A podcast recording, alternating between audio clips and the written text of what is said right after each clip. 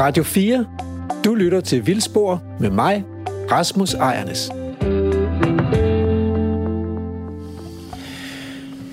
Velkommen til øh, Vildspor. Det er ikke en helt normal Vildspor, det her. Det er sæson 2 af Vildspor Sommertur. Mit navn er Andrew Davidson, jeg er producer på programmet og altså med i hele den her øh, sommertur. Og øh, ved siden af mig sidder selvfølgelig Rasmus Ejernes, og øh, vi er lige kommet frem med Molslinjen. Vi er kommet frem til Sjællands Øde. Og øh, jeg har lige været udsat for noget af det, som jeg synes er allermest ubehageligt i hele du er verden. Mega presset. Du er mega presset, og det, det var et svært punkt at komme over. Og jeg foreslår, at vi lige skulle have, vi lige skulle have Combardo-sangen med som start på den her, det her program. Og der nedlagde du simpelthen veto.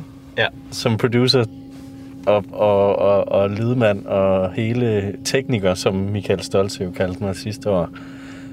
Altså, det, jeg, den sang er, er for mig... Øh, jeg, jeg, jeg ved jo godt, hvad det er, den skal. Den, den, den skal jo sætte sig fast, og det er det, den gør. Men altså, der, der må være nogle reklamemænd derude, der simpelthen har så dårlig smag i munden af at have fundet på det Men misfoster af et stykke Andrew. musik. Andrew, jeg kan en anden stemme. Nej, du skal ikke finde på en anden stemme. Den skal simpelthen bare slettes fra okay. Min erindring.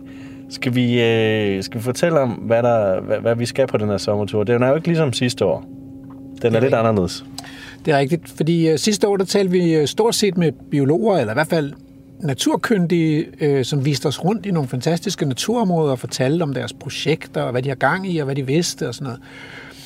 I år har vi valgt at invitere os ud og besøge nogle kunstnere. Øh, så der er formålet ligesom, jo, vi skal stadigvæk ud i naturen, mm. i et naturområde efter kunstnerens eget valg. Øh, men formålet er at udforske menneskets relation til naturen, og måske sproget om naturen, og få, få, få noget ny, frisk inspiration til, hvordan man også kan, kan læse naturen eller tale om naturen. Og det er meget forskellige mennesker, vi skal møde. Det er forfattere, øh, der er musikere, der er tv-personligheder, kan man vel også godt i hvert fald kalde den ene af dem. Øhm, og, og øh, jeg har jo en... Jeg, jeg kan ikke huske, jeg kan aldrig huske, om det er en teori eller en tese. Er det først en tese, når den er afprøvet? Jeg tror, det er en, en tese, når det er lidt mere end okay. en teori, så det Ja, kan så du er godt det- have ret i. Ja. Det, det er nok bare en teori indtil videre. Jeg har en teori om, at du kommer til at have mere til fælles med nogle af de her øh, øh, mennesker, vi skal besøge, end nogle af dine kollegaer. Altså, det er meget frisk. Øh, det, det ved jeg sgu ikke. Jeg, jeg tror, jeg, jeg er jo mere fortrolig med og vant til at, at tale om naturen i biologfagligt sprog. Ikke? Det er jo det, der er min uddannelse. På den anden side, så kan jeg rigtig godt lide at tænke over mm. naturen og tænke over vores naturforhold og undre mig over de der steder, hvor mennesker bliver meget emotionelt ophidset over vild natur, for eksempel. Og sådan noget. Så det, det gør jo, at jeg har brugt også meget af min, min tid som forsker og biolog på at tænke over menneskets besynderlige forhold, og nogle gange lidt forkvaklet forhold til, til naturen og til den vilde natur. Det er det. Blot lige for at bringe lytterne ind lidt i maskinrummet, øh, siger jeg her som producer, mens vi stadigvæk sidder her på, på, øh, på dækket og venter på at komme ud af færgen. Øh, I hører jo det her program ugenligt hver lørdag, men jeg vil bare lige sige, at øh, vi, øh, vi optager altså med to gæster i dag, men det kommer til at være i hver sit program. Så altså lyt til, også til det her som en, som en følgetong og følge med i vores tur. Vi har jo lavet et helt, altså fuldstændig sindssygt schema for de næste tre dage. Vi skal lave seks programmer. Det må næsten være en rekord. Ja, det må man sige. Det bliver, øh, men til gengæld skal vi ikke andet, så vi kan også fokusere fuldstændig på det. Ja. Så jeg skal bare lige over min sommerfugl i maven over at skulle tale med nogle, øh, nogle kunstnere, som på en eller anden måde er ekvilibrister inden for, inden for et helt andet område. ja. Og jeg synes godt, du kan løfte sløret for den første, vi skal besøge. Vi starter med at besøge Christine Hesselholdt, som er skønlitterær forfatter. Og øh, hende er inviteret med, fordi hun, hun er sådan en menneskelig seismograf. Altså hun er virkelig øh, en, en dygtig jagttager, og så er hun minimalist. Mm. Øh, det vil sige, hun er i stand til at beskrive mennesker og menneskers følelser og tanker og relationer, jo det også til naturen, ekstremt kortfattet. Så det er sådan næsten, nogle gange så bliver det næsten sådan poesi eller lyrik, øh, og, og andre gange så er det virkelig kortfattet prosa. Og jeg, jeg, sådan, jeg kan rigtig godt lide, at man er i stand til at forfatte sig i korthed. Så, og korthed og præcision, det er virkelig øh, Christina Hesselholdt. Og så et kreativt sprog også. Så det glæder jeg mig super meget til. Menneskelig seismograf er et utroligt flot udtryk. Det er jeg virkelig vild med. Det, vi start, det er en god start. Ja, det er det godt nok, altså. Og vi har jo optaget den her intro. Det er tredje gang. Vi tager den her. Det synes jeg også. Den, Ja. ja. den holder. Ja. Vi har jo ikke snakket om, at jeg sådan decideret skal tage musik med, ligesom vi gjorde sidste år. Der kommer musik i de her afsnit, det kan jeg ikke lade være med. Jeg tænkte, vi starter med en god gammel klassiker, der bare hedder On the Road Again. Men det ville jo ikke være normalt, hvis jeg bare tog den almindelige version med. Så jeg har fundet en punk-version af den. Jamen, det, så, så er vi i gang. Og det, vi trænger os til at blive rusket lidt i gang, så Ja. ja. man kan slippe de der sommerfugle i maven. Og Ja. bare, bare give los. Ja. Jeg er med. Nu kører vi også.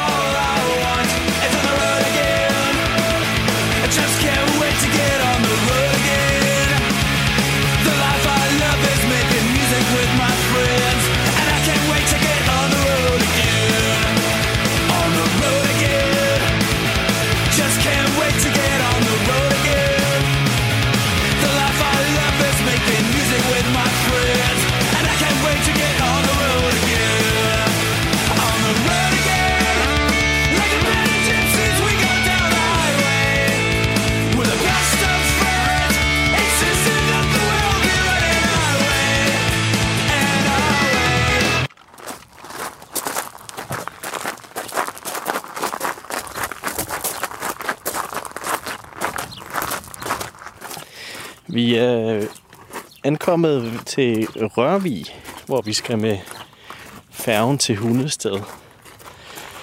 Og øh, ja, det skal vi om en 20 minutters tid, og Rasmus er meget... Øh, altså, han går i et rask tempo nu ned ad en grussti. Vi går lidt væk fra Rørvig Havn, men sørger også for at holde øje med, om færgen nu kommer ind, fordi vi holder altså i kø. Så kan det være, at der er nogen, der bliver sure på os, hvis vi ikke er tilbage ved bilen. Rasmus, hvad er det, hvad er det lige, vi skal? Jamen det, øh, det er fordi, en gang for nogle år siden, der øh, skulle jeg med færgen, og så havde jeg lidt ventetid, og så gik jeg her langs med øh, stranden ved Rørvig, og så, og så pludselig så stod, stod der en plante, som jeg ønsker at se hele livet. Aldrig har set, aldrig fundet. Sådan en, en voldsomt eksotisk plante, som hedder enblomstret fladbæl.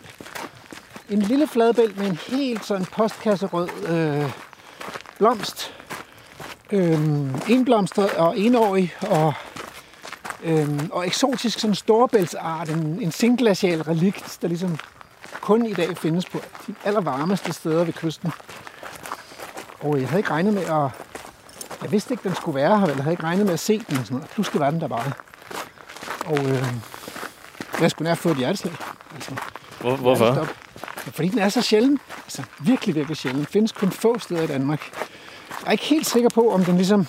Den kunne godt blomstre nu. Det er sådan omkring den tid. Øhm, så, så jeg tænkte bare, at vi skulle lige benytte chancen til måske at se, om jeg kunne genfinde den, hvis jeg kan huske, hvor det var, den stod. Jeg tror, det er her omkring, faktisk. Nu vil vi lige kigge, der er jo sådan nogle lidt forstyrrede øh, partier af kysten her. Altså, der er jo, Hvad skal, hvad skal vi kigge efter? her er der noget væk, ikke? Sådan noget. Åh, oh, der er den sgu... Åh! Åh! Åh! Prøv at se, den er her! Den er stadigvæk! lidt- vær lidt. For helvede! Åh! Ej, hvor er det godt. Ej, hvor er den smuk, altså. Prøv at se. Åh! Ej, hvor er den fin. Det er sådan Hold en lille, kæft, lille bitte mand. rød Og jeg er glad for at se den. Den er også plante, der. Altså, jeg er helt færdig. Vi kan beskrive, hvad det er, vi ser. Jamen, det er en, det er en fladbæl. Øh, en lille fladbæl med, med store, brede blade. Øh, og den, den ligner jo lidt, lidt en vægge, ikke? men den har kun øh, et bladpar. Og ikke rigtig nogen slyngtråd her. Og så, øh, og så nogle store, trekantede fodflige. Og så har den den der ene ret store postkasserøde blomst. Og den er, jeg ved ikke, hvor den... Altså, jeg tror måske, man kan se den på Bornholm, ikke? og så måske på Samsø et eller andet sted. Og sådan noget. Den er virkelig, virkelig sjælden. Så den er knyttet til Storbæltsregionen, og, og vi, vi står på, på, på en, en sådan lidt kystskrant, hvor man godt kan se, at havet har været oppe og gnave lidt af skrænten, så den er, der er sådan noget blottet sten og blottet grus og sand og sådan noget. Og det betyder jo, at, at sådan en, en enårig plante som indblomstret fladbæl her, den har en chance for at, for at spire frem fra frø, og så få lys og plads til at, at være her. Ej, men altså, åh, hvor var det dejligt at se den igen. Åh, en ven. Og den her gang, der har du faktisk telefonen med, fordi du fortalte mig, at det havde du ikke sidst. Ja, Så du spurgte en eller anden, om han havde et løb. kamera. Jeg måtte løbe tilbage til ham, der sad i billetsalget øh, derhen for at spørge, om jeg måtte låne et kamera, og så, så jeg kunne fotografere den her sindssygt sjældne plante, og dokumentere, at, øh, at jeg havde fundet den ikke. Øh, det fik jeg lov til, og så fik, fik jeg sendt fotoet bagefter. Og så tror jeg nok, det viste sig, at jeg ikke er den første, der har fundet planten her. Så det, det er sådan et gammelt kendt sted for indblomstret fladebæl. Ah. Du er måske den første, der har det på bånd, at du ser den. Jamen, altså, det er simpelthen så hyggeligt. Åh, Det er en meget akavet stilling, du sidder i nu for at tage det billede der. Det er fordi, kan du, men du kunne selvfølgelig også hjælpe mig med at skygge for. Det er så dejligt, dejligt. Må vi selvfølgelig heller ikke misse færgen. Ej, vi skal nok lige holde, holde øje, men altså... Øh... Ej, det ser ikke ud som om, der er kommet noget færge endnu. Altså, nu ligner det, du står og teaser, simpelthen for at tage det billede der. is on the road again.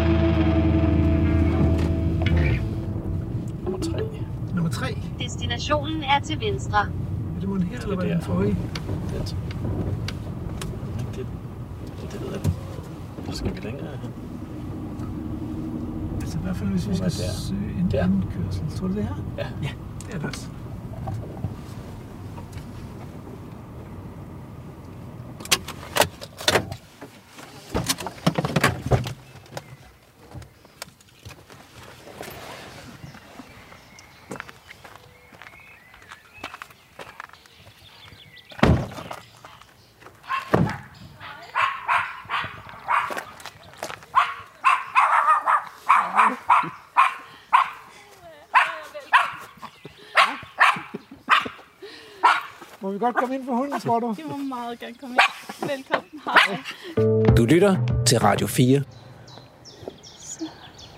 Skal vi sige velkommen og sådan noget, Andrew? Skal vi starte? Jeg skal... Hvad gør jeg, hvis min hund gør? Ingenting. Det, den skal bare have lov til at gø alt det, den vil. Lydbilledet er altså, Naturligt. fuldstændig. Vi kører et fuldstændig naturligt lydbillede, ja. Godt. Og vi Nogle kan- gange tror folk, at vi snyder og putter alle mulige lyde på, men det gør vi ikke. Ja. De findes i virkeligheden. Godt. Det vil jeg godt lide. Det er altså et dementi, det her. Jeg putter ikke ekstra lyde på, når vi er ude og optage. Det er, det er, et, ægte, det er et ægte program. Ja. Og øh, skal jeg byde velkommen... Øh, altså, i virkeligheden er det ikke mig, der skal byde velkommen. Det er sådan set Christina, der skal byde velkommen, fordi vi er i Christina Hesselholds have lige nu. Velkommen i min have. Jeg er simpelthen så glad for at se jer og møde jer. Jeg har glædet mig meget til det. Og øh, altså, øh, vi får kaffe og ristet rugbrød og ost. Og så på et tidspunkt, så slukker vi, mens vi tykker, ikke? Fordi det, det går. Det kan vi ikke have. Men, men inden vi tykker, så vil jeg bare sige, at vi er ankommet til en have. Det, det er jo ikke, vi har taget færgen fra Rørvis til Hundested, men, men hvad hedder det, det sted, vi er her nu? Har det et navn? Vi er i Sølager. Øh, og det er cirka 4 km fra øh, Hundested. Øh, vi er ved Isefjord, øh, ganske få meter derfra. Og på den anden side ligger øh, Kulhuse, og der går en lille færge her, som man kan tage. Det tager 8 minutter at sejle over fjorden her. Og, øh, og man kan høre fuglesang. Det er en, det er en stor have, en, en stor græsplæne og fugtig græsplæne, så vi, da vi satte os, så sank stolene sådan lige 10, 10 cm, så det gælder om at sætte sig roligt og balanceret. Og så er den omgivet af træer øh, og blomstrende hvidtjørn lige nu.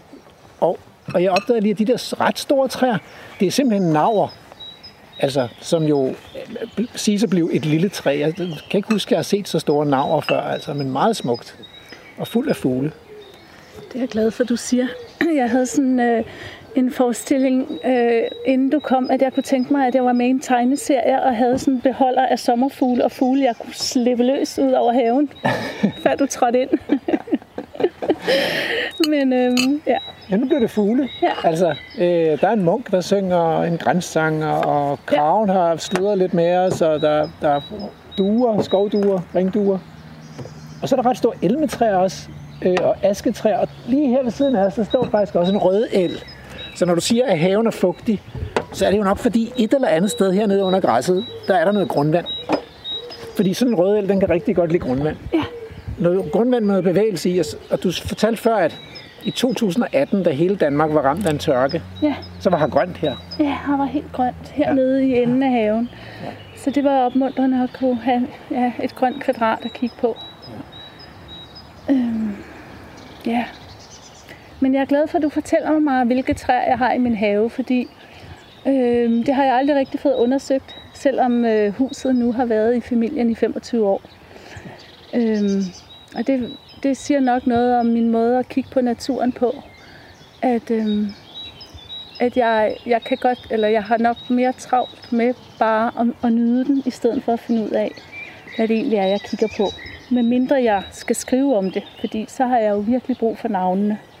Men jeg er glad for at blive oplyst. Det er ikke fordi, jeg er sådan naturens munter datter, der bare øh, sidder og kigger. Det må skyldes en eller anden form for øh, manglende initiativ. Det gør det jo. Og, og jeg indrømmer med det samme, at øh, jeg støder også på organismer i min have, som jeg simpelthen, hvor jeg bare blankt. Altså, når tænker, der kommer en snudebille, det kan jeg godt se, det er en snudebille, men jeg ved ikke, hvad det er for en snudebille. Der er mange snudebiller, ikke? Eller det er en bladlus, jeg ved ikke, hvad det er for en bladlus. Eller det er en, en myre, og jeg kunne egentlig godt tænke mig at vide, hvad det var for en myre. Men jeg aner det ikke, og jeg tænker, kan jeg ikke få en myrespecialist på besøg? Ja, Så nu har du fået en botaniker på besøg. ja det er Du skal bare gøre skamløst brug af det. Øh, Jamen, det er jeg glad for. Jeg tror, øh, at øh, jeg skal have repeteret alle træerne fra højre og hele vejen rundt. Ja, Og så vil jeg skrive ned, hvad det er for nogen. det er bare i orden. Så Men øh, det er interessant, du siger det, at, at det ikke altid, at du ved, hvad det er. Mm. Og du undersøger det så heller ikke altid lige med det samme. Er det korrekt? Var det, var det sådan, ja. du mente? Det er også fordi, det er også fordi på et tidspunkt interesserede jeg mig for svampe, og så opdagede jeg, hvor lang vej der er, til man begynder undersøgelsen, og til man måske finder ud af, hvad det er. Altså, der er jo 3.000, 3.500 forskellige store, synlige svampearter i dansk natur, ikke? Ja. Og det er måske 1000 af dem, der er nemme at få navn på. De andre er bare op ad bakke. Og, og for nogle af svampene, der er man nødt til at sekvensere dem genetisk for at finde ud af, hvad det er. Så der, i de senere år, hvor man har fået de der mærkelige metoder til at undersøge det genetisk, så er der dukket nye svampearter op, som vi ikke vidste, vi havde. Altså. Så, så det er også bare...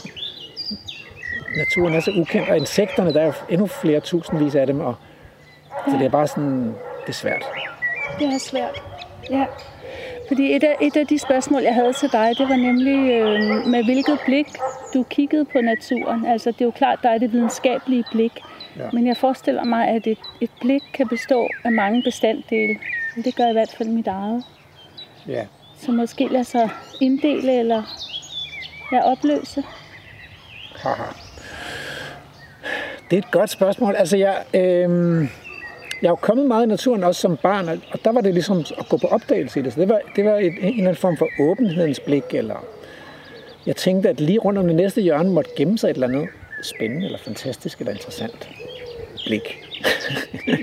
så, men så begyndte jeg at læse biologi efter gymnasiet, og, øh, og der får man jo et andet blik. Det er jo sådan et systematisk og ordnet blik på naturen.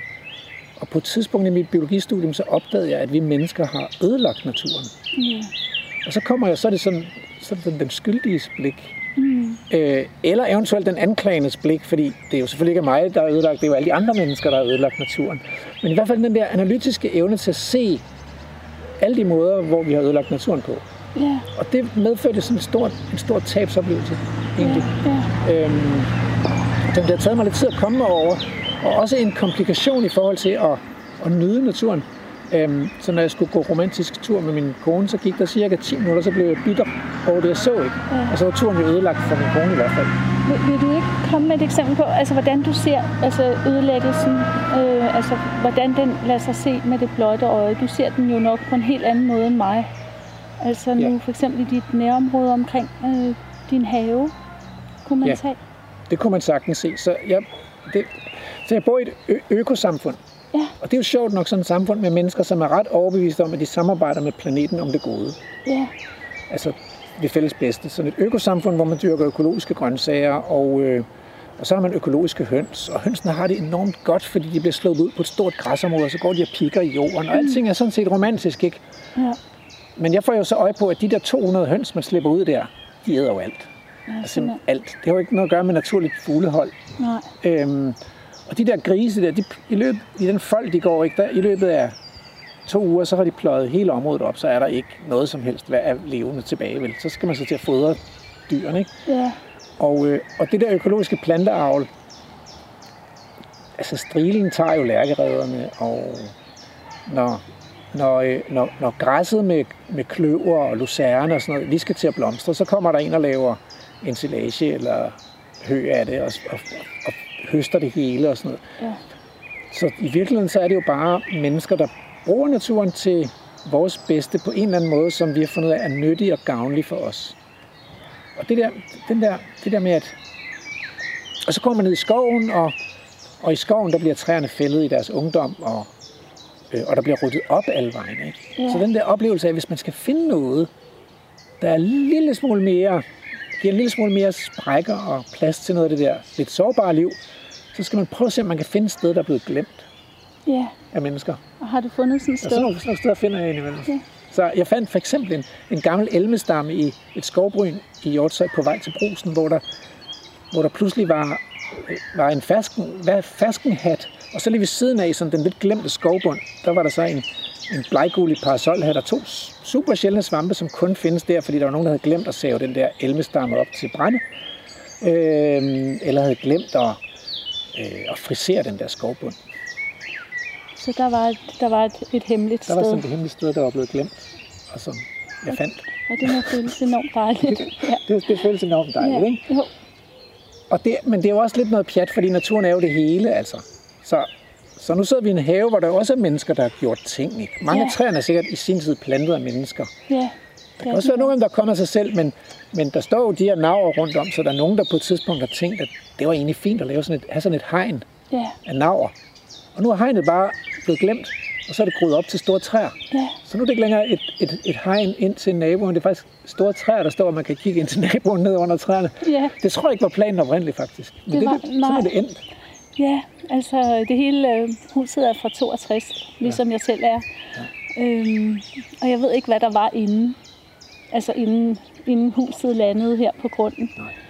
Øhm, en, en meget dejlig ting her er, at min nabo, som du nu lige nævnte, at man kan kigge ind til, øh, hans kone og han har købt hele området ned til fjorden, som bare ligger, øh, hvad hedder det, ligger vildt hen. Øh, der er mange hjorte, og selvfølgelig øh, fasaner. Øh, og garanteret en hel masse, jeg ikke ved, hvad er. Men, men det er simpelthen så dejligt, at der er sådan et stort vildt område. Er det den vej, vi skal gå ned? Ja, det er der, vi går ned til, Yes. til fjorden lidt senere. Øh, må jeg så ikke spørge dig om noget? Jo, selvfølgelig. Fordi øh, for nogle år siden skrev jeg en bog, der hedder Den uendelige have. Ja, Men så opdagede jeg, at hjemme i min mors øh, bogreol, der stod en, en anden bog, der hedder Haven uden ende. en have uden ende, ja. En have uden ende, og den har du skrevet. Ja, Og øh, jeg kunne godt tænke mig at spørge, hvad er en have uden ende? Altså, hvad, hvilke associationer har du til en have uden ende? ja. Øhm, Jeg kan simpelthen ikke huske, hvad jeg tænkte dengang, da jeg skrev den øh, i 2005. Men jeg, jo, nu kommer jeg lidt på det. Jeg tror, at, øh, at det, jeg tænkte på, var, altså, at på en måde, at, øh, at lykken eller begejstringen er uden ende mm. i haven. Mm. Fordi øh, enhver have har jo en grænse. Mm. Øh, så jeg tror, at det er et, på en eller anden måde et lyksalighedens billede. Mm. Samtidig med, at den, øh, eller, den oprindelige plan med den bog var at skrive en Danmarks bog. Øh, en bog, der handlede om ja, steder i Danmark. Det indeholder den også, men, men, men den er blevet så meget andet.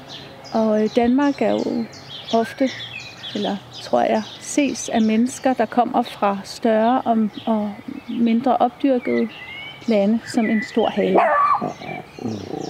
Øhm, så det kan også have klinget lidt i den retning. Mm. Danmark som en have uden ende. Bestemt mm. med ende, men altså alligevel så stor, så man ikke kan overskue den fra noget punkt. Så jeg tror, det er det, jeg har tænkt. Mm. Øhm, og så, øhm, ja, jeg har været meget glad for at, at læse din bog om haven. Tak. Den endeløse have. Jeg synes, det er ret sjovt. Jeg fandt engang min egen bog i havesektionen på biblioteket. Selvom det er skøn litteratur. Så. Rasmus, hvad med din titel? Jamen, jeg tror, det var oplevelsen af, at hvis man begynder at interessere sig for det, man ikke selv har planlagt i haven, så er det jo alle de vilde arter af dyr og planter og fugle og sådan noget. Og de, jeg tror ikke, de ser ikke skældene som afgrænsninger, de ser dem som levesteder. Og de færdes ubekymret på tværs af skældene.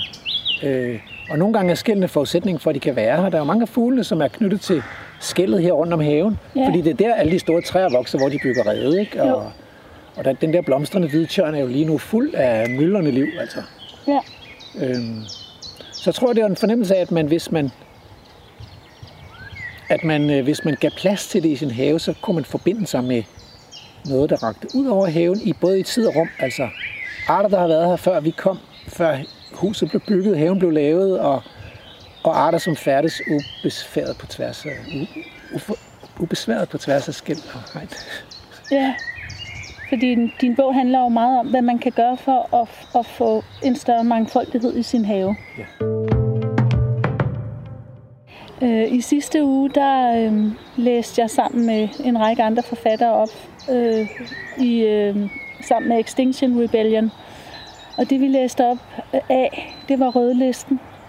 Og den er jo frygtelig, frygtelig lang. Mm. Øhm, og det var jo meget, meget nedslående læsning, at den er så lang. Men nu tænkte jeg på, øh, at du talte om før, at man opdager svampe og insekter, som man ikke anede eksisterede. Mm. Fordi man nu har nogle andre muligheder for øh, opdagelsen, ikke? Mm.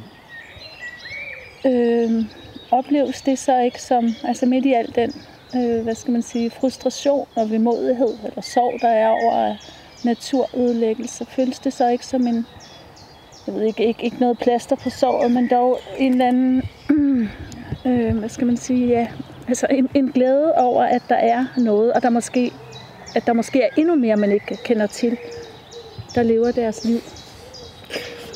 det er meget skægt, fordi øh, jeg var med i, øh, der var sådan fem år, hvor vi lavede øh, Danmarks svampeatlas, og så prøvede vi at registrere alle de svampe, der findes i Danmark. Og så indimellem, så blev der fundet noget, som ikke havde et navn, eller som... Og, og, og, og det, var, det, var, det var ikke så godt, fordi, fordi så bliver man udfordret på sin videnskabelige identitet. Jeg kan ikke engang finde ud af, og vi kan ikke engang som samfund finde ud af, hvad den skal hedde, den her. Så det er lidt sådan en nederlagsfølelse. Hvorfor kan I ikke finde ud af det? Er det ikke bare, at der er en, der får lov at bestemme? Jo, jo, men så skal man først igennem en meget, meget omstændelig procedure, der handler om at finde ud af, om der alligevel er nogle andre, der har beskrevet den her svamp et andet sted okay. i verden. Ikke? Så det kræver virkelig, det er ikke bare noget, man sådan lige... Den kommer ikke op med et skilt, at jeg er, jeg er ukendt. Den kommer bare op med... Den kommer bare op, og så tænker man, vi ved ikke, hvad det er. Nej. Og så er der bare lang vej hjem. Ikke? Det var bedre, det var bedre at finde en art, som vi vidste, hvad var, og som var ny for Danmark. Det var en dejlig fornemmelse, og så var der sådan en lille fest. Og det allerbedste, det var at finde en art, som vi troede var uddød, men ja. som alligevel var endnu. Ej, Åh, oh, det er det bedste, altså. ja, det kan jeg godt forstå. Safran gul fedt porsvamp, eller pragtporsvamp hedder den i dag, eller eller kæmpe piksvamp. En af mine venner, som endda ikke var svampemand, han fandt den her kæmpe piksvamp, som vi troede var uddød. På sådan en kæmpe stor bøg, her et eller andet sted i Vestjylland mm. faktisk. Det var virkelig sådan, yes, den er her nu. Nå, hvor er det dejligt. Ja. ja. Øh, hvilke tiltag bliver der gjort her til lands altså for at øh, altså redde arter? Altså jeg ved jo for eksempel, at man samtidig øh, udsætter, altså man øh, formerer nogen øh, indendørs, ikke? Nogle, nogle øh, dyr, øh, små dyr måske, og så sætter man dem ud, når man har et tilstrækkeligt antal individer, så Det har man især gjort med padder, faktisk. Med padder, øh, ja. ja. frøer og tusser ja. og salamander og sådan noget.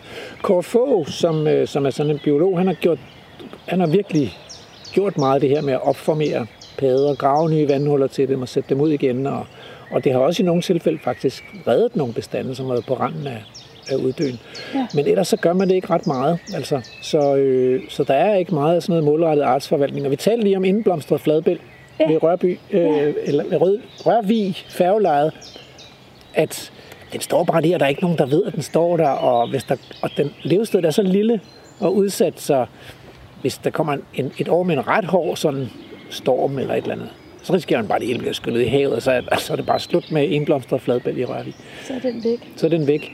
Så på den måde, så, øhm, så er der meget natur, der ikke får opmærksomhed. Og der er jo så mange tusind arter, der faktisk er truet, at, at måske giver det mere mening, at vi giver plads, bare giver plads til natur nogle flere steder. Ja, Og så håber på, at der er mange af arterne, der kommer med ind i den farven, eller hvad man skal kalde det, eller den gave. altså ligesom der nu er blevet oprettet flere natur, eller hvad hedder det, nationalparker. Jeg er glad for, at du siger, hvad det hedder, fordi Ja. det er noget råd, ikke? Så Ja. vi, vi havde fem nationalparker nu, og nu har man fundet ud af, at, at de ikke virker, fordi der ikke er noget naturbeskyttelse. Så nu har vi fået, nu skal vi have 15 naturnationalparker. Det er jo virkelig et kreativt ord. Ja, naturnationalparker. Ja. ja, fordi man tænker, hvad skulle det ellers være, hvis det ikke var natur? Ja, nationalpark. Ja, Ja, det er virkelig, altså det er faktisk en joke, og politikerne har accepteret at trække bukserne ned på sig selv ved at beslutte, at vi skal have naturnationalparker i Danmark. og det er der, øh, vi har placeret øh, heste blandt andet, ikke? Der nedgræsser. Nu nærmer vi os noget, som jeg gerne vil spørge dig om, men må Ja. jeg godt tage et stykke rugbrød og Ja, stykke ost? ja, endelig. Det, det håbede jeg, I bare gjorde. Jeg troede, det var, fordi I ikke ville tykke Det er fordi, jeg så vil, jamen, det er nemlig det. Så vil jeg bede Andrew om at... Så, så bagefter så får du det der spørgsmål om de der heste der. Ja, det kan du tro.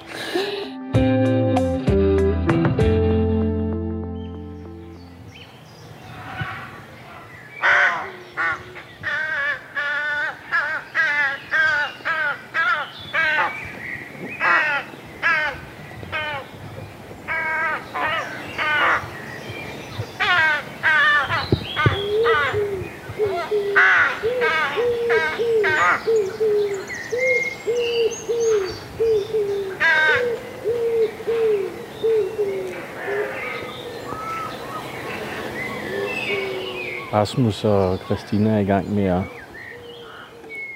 udpege de forskellige træer, som står øh, i Christinas have, eller i hvert fald står på, på skældet. Vi er nået til navren igen, siger Rasmus. Og så er vi kommet til det der. Naver, der er to naver. det er der. Og så kommer der en rødel, og det er jo meget skægt, fordi øh, naver er faktisk øh, insektbestøvet. Så de der små, uanselige grønne blomster, der ligesom, nu er de blevet til frø faktisk. Men, øh, men det har været grønne blomster. Aha. Eller gulgrønne blomster. Ja. Og det, de er faktisk insektbestøvet. Så de, der er mange af vores træer, der ellers er vindbestøvet. Men de her, de, de giver faktisk noget nektar fra sig til øh, vilde bier og små fluer og veps og sådan noget, som Ja, går til dem om foråret. Hvis vi så tager det, Så er vi på rød el igen. så er det blivet på røde. Og alle de her røde el, det er jo, det er jo dem, der er tegn på, at der, der er grundvand her altså. Ja, Og det er jo også fordi terrænet falder lidt ned. Ja. Så, så på et tidspunkt, og vi nærmer os kysten, så træder grundvandet frem. ja. Det kan godt være, at man faktisk kunne grave et vandhul. Det er måske af nogen, der har forsøgt her. Det var der, øh, da min mor købte huset, men hun, øh, hun tog det der plastikdæk op, da, jeg, Ja. øh, altså, da min øh, datter blev født, fordi hun var så bange for, at der skulle ske en ulykke. Og det, og, det, og det er jo reelt. Altså. Det synes der, jeg også var Der er jo små børn, der drukner nogle Ja, jamen jeg synes også, Det det, var fint, hun gjorde det. Hun fjernede også alle liljekonvalder i haven Ja. ved samme lejlighed, så det var jeg da taknemmelig for. Men øh, nu lader jeg den bare fylde af regnvand og fjordvand, når fjorden kommer en gang imellem. Gør den virkelig det? Ja, den nåede, den ødelagde mit... Hey, kan du komme ned? Og Fine? Se her. Og Fine, kom. Og få Den en har selektiv hørelse. Ja. Den lille hund. Øh, ja, i 13 var det vist med Bodil. Der nåede vandet helt op. Altså, og stansede ved tærsklen til mit rigtige hus og ødelagde mit, mit annex der. Wow. Så Det kalder jeg naturlig dynamik. ja, det var også fint. Og der var der fyldt her.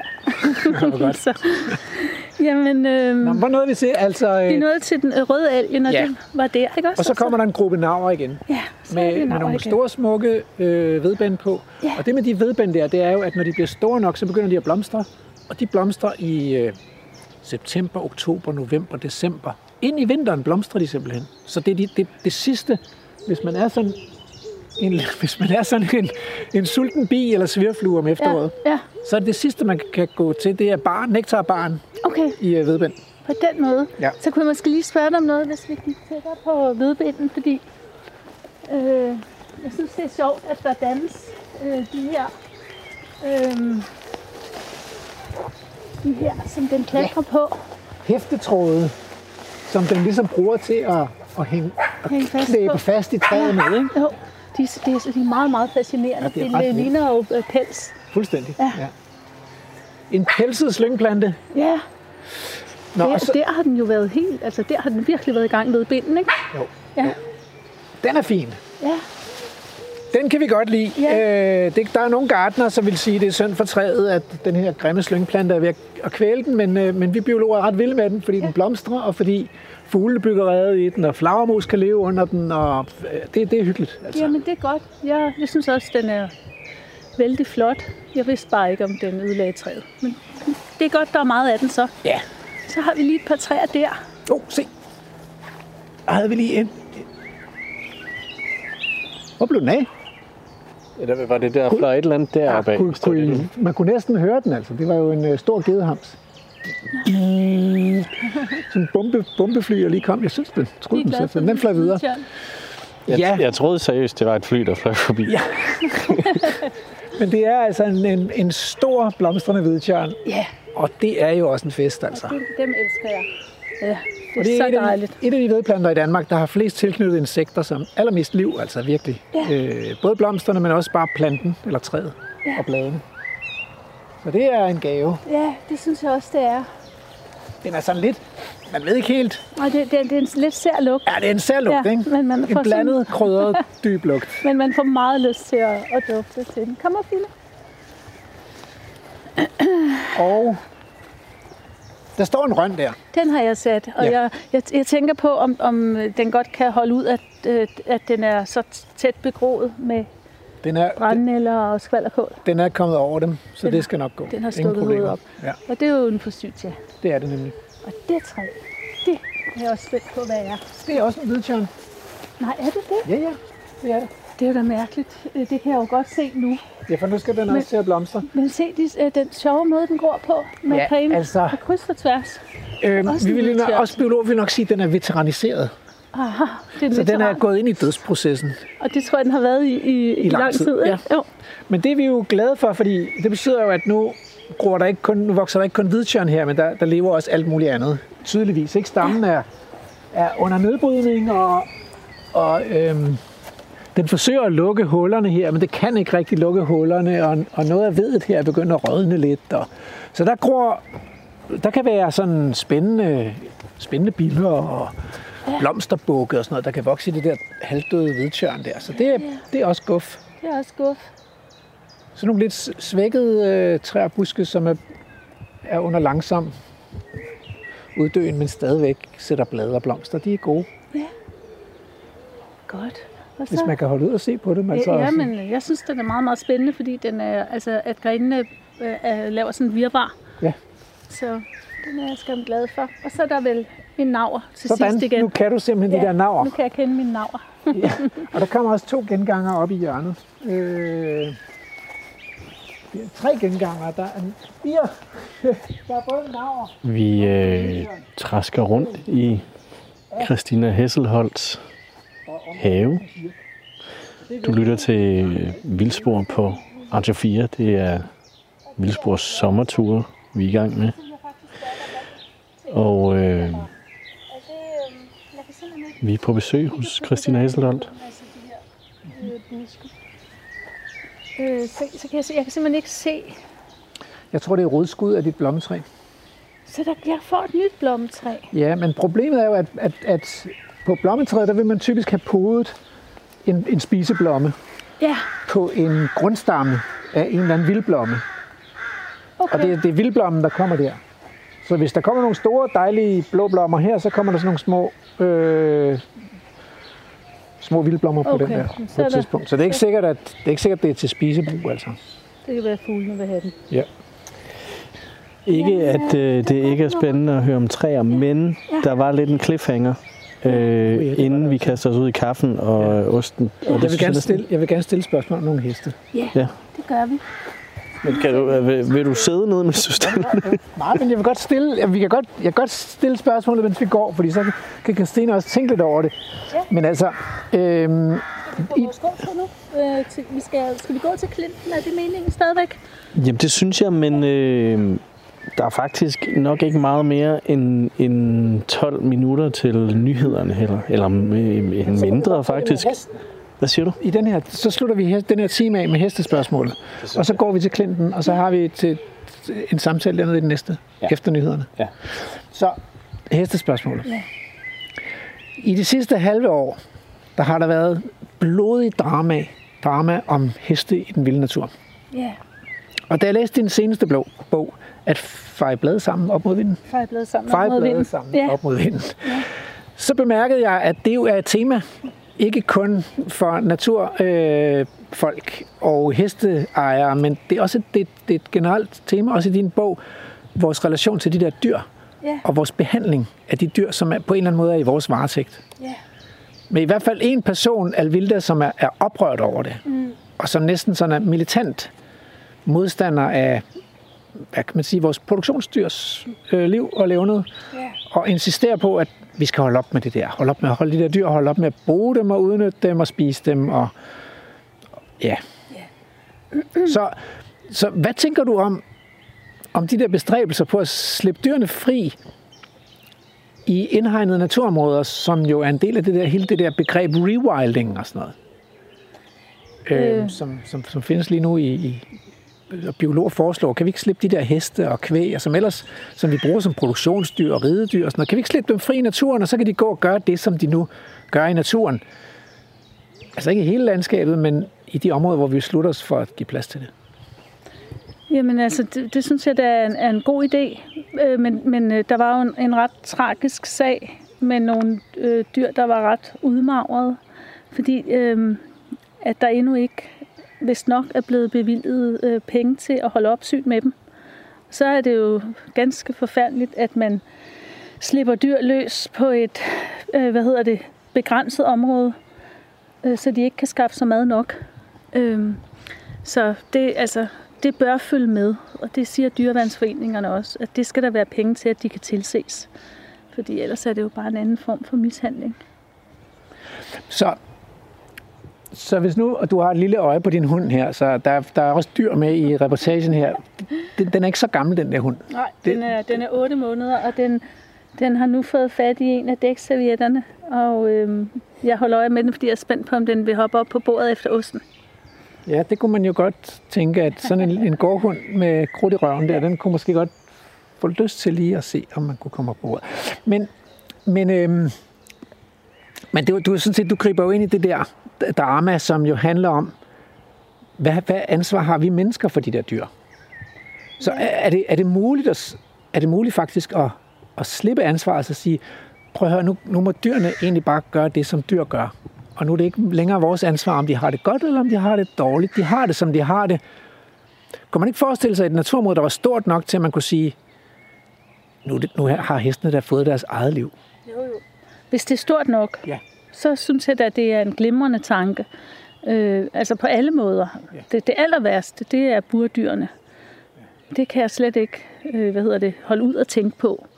Øh, og nu øh, er det jo igen sådan, så øh, alle landbrugsdyrene er på en eller anden måde blevet, blevet fredet af, af regeringen og vores nye landbrugsminister, altså fredet på den måde, at der ikke, øh, eller det er vel snart landmændene, der er blevet fredet i forhold til dem. Der sker ikke noget som helst i forhold til reduktion af antallet.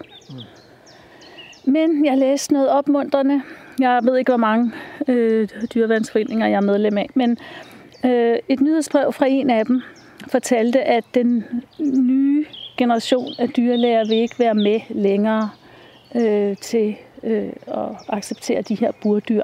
Så må ikke det kunne være en mulighed for, at, øh, øh, at deres tid er, øh, hvad hedder det, at, at det får en ende en gang. Øh, jeg kan slet ikke forstå, altså når man som menneske øh, kan se, hvor stor, hvor stort et behov og hvor stor glæde man har af at bevæge sig, at man så kan fratage andre muligheden for at bevæge sig.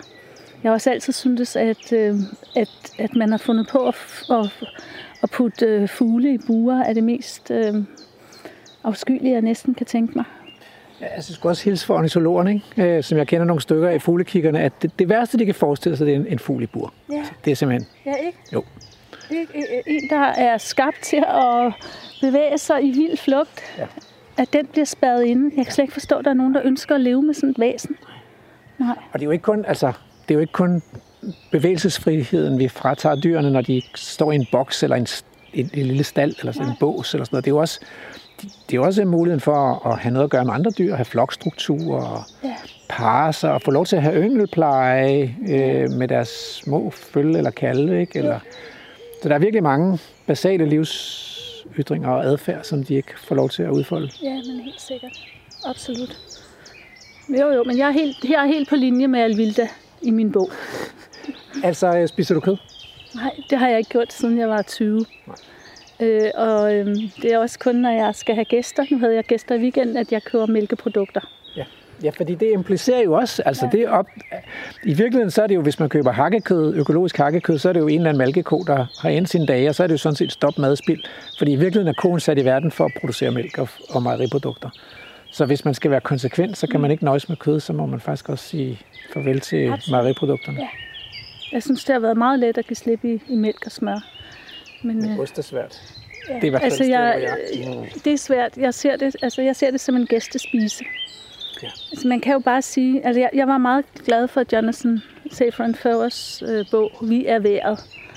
Hvor han kommer med, øh, med den opfordring, at man venter med at spise animalske produkter til aftensmaden. Øh, så skal man ikke fuldstændig give afkald på det, man kan få det om aftenen i et eller andet begrænset omfang. Øh, og hvis, hvis alle gjorde det, så ville det jo reducere øh, mængden af animalske øh, produkter enormt. Øhm, fordi folk synes tit, det er så svært, og du kan se, du og jeg har også svært ved at give slip i osten, ikke? Mm. Men hvis man nu kom tilbage til at se øh, den slags fødevarer, som man så på rejer og laks, da jeg var barn, og det var sådan noget, man fik, øh, når der var gæster, øhm, så, øh, altså, så er man dog kommet et stykke vejen. Jeg, jeg skal være ærlig og sige, jeg synes stadigvæk, det er svært, og jeg har sådan, dyrene slår jo også hinanden ihjel, og vi slår planterne ihjel, og det, det er jo, altså hvis ikke man selv er plante, det havde været det bedste, hvis vi var planter, ikke? fordi så kunne man ligesom helt uden vold få den sig. der energi og ernære, ernære sig på planeten Jorden. Ikke? Det, det er planterne ligesom de eneste ikke-voldelige væsener, ikke? Øh, fordi vi andre, vi øh, skal ligesom have det et eller andet sted fra. Det er rigtigt. Hvad, hvad, øh, synes du ikke, der er stor forskel på øh, dyr og planter i forhold til altså sensibilitet og måske sjæl og så videre? Eller, eller, eller er det for det samme for dig? Og det synes jeg, der er. Jeg synes, altså, der er stor forskel på en sten og så en levende plante, men der er også stor forskel på et, et dyr og og en plante. Ja. Og stor forskel på mennesker og dyr faktisk også, synes jeg. Absolut. Ja. Ja. Det er der da. Men, Der er et øh, eller andet bevidsthedsfænomen. ja. Øh, men der er også noget med, med, med sådan en uro, eller sådan en, altså en sten er meget rolig, ikke? og en plante er også ret rolig. Altså, Ja. den står bare der, ikke? Jo, men, Men, men, så begynder der, altså Ja. sådan en gårdhund, den, den, der er lidt mere restløshed. Jamen, det er der. Og der er mange følelser, som ligner dine og mine, ikke? Altså glæde og sorg og, og frygt og begejstring for eksempel. Det er meget let at identificere i den. Og den der samhørighed med andre, at man kan forbinde sig Ja. med andre individer eller væsener. Ja. Og have en relation. Ja. Ja. Jeg tror, det er tid nu. Nu skal vi have nyheder, men øh, vende tilbage i anden time og tage med os til stranden, kysten, hvor vi skal ned og se på en kystklint. Men nu er der nyheder. Radio 4. Du lytter til Vildspor med mig, Rasmus Ejernes. Så er du tilbage i Vildspor, og øh, du er på øh, sommertur med Vildspor. Og på den her sommertur, der besøger vi kunstnere, og i dag, der har vi... Øh, der besøger vi Christina Hesselholdt, forfatteren Christina Hesselholdt, i hendes sommerhus. Og nu skal jeg høre en gang til, hvad er det nu, det hedder, det her sted? Altså, Sølager. Sølager, fordi, fordi at jeg er altså, kom på den anden side af 50, så der er bare nogle ting, de sætter sig ikke så godt. Men vi er i Sølager, og vi er tæt på Isefjorden. Ja, vi er... Øh, Et der er en stenkast. Ah, sådan. Så bliver jeg talte glad. Ja. Ja, et stenkast. Vi går derned lige om lidt. Men inden vi går derned, øh, så er det sådan, at i, i de her kunstnerprogrammer, øh, hvor vi taler om naturen, naturens sprog, kunsten, øh, der, der har vi spurgt kunstneren, om ikke, øh, om ikke vi, må, vi må få et lille indblik i værket, Jo, i kunsten. Og for dit vedkommende, du er forfatter, så vi har bedt om, spurgt om ikke du vil læse op fra det vil, det vil jeg bøger. meget, meget gerne se. Der, der svinger... Egerne så. Øh, nej, en Nej, rød, den- rødhalsen, tror jeg. Der. Men der sidder også en spætte der og spiser manna. Det er, det I- er i elven? spætten, som jeg troede var en rødhals. Er det rigtigt? På Men den, den har på jeg den også her rød. afstand. ja, den er jo også rød. Ja. Godt, jo. Men øh, nu skal jeg fortælle, Mm. hvilket kapitel i min bog, jeg læser op fra. Øhm, der er i den her bog, fra et blad sammen op mod vinden, øh, sådan to hovedlinjer. Det ene handler om øh, erindring, og om, om, om, om at miste sine kære og forsøge at, at portrættere dem. Og den anden linje, den øh, handler om, om, øh, om natur og om dyr. Og jeg, jeg læser op fra natur- og dyrekapitlet. Øh, bogens øh, fem karakterer, de er noget uenige om behandlingen af, af landbrugsdyr.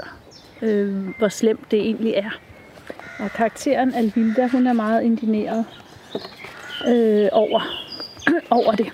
Og jeg læser så et stykke op, hvor Alvilda starter med at prøve at mundre sine venner op, efter at de har snakket om øh, naturen. Alvilda.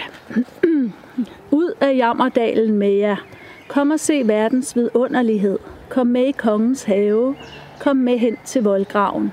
Der er lige et par trin ned, så er vi ved vandet. Og det er fuldt af bevægelse. Vandet er tykt af liv. Karperne er kommet for at se, om vi skulle have nogle brødkrummer med til dem. Eller bedre endnu, nogle orm.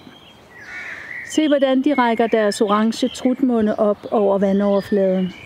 Det er bare at række ud. De lader sig klø på ryggen. Og hvis de ikke gør, så mærk den våde, smidige, lidt fedtede fiskeryg blive væk under din hånd. Uha, se nu anden løb hen over fiskeryggene for at få fat i brødstumpen. Og se den flok karper der, som har samlet sig om iltningsmaskinen.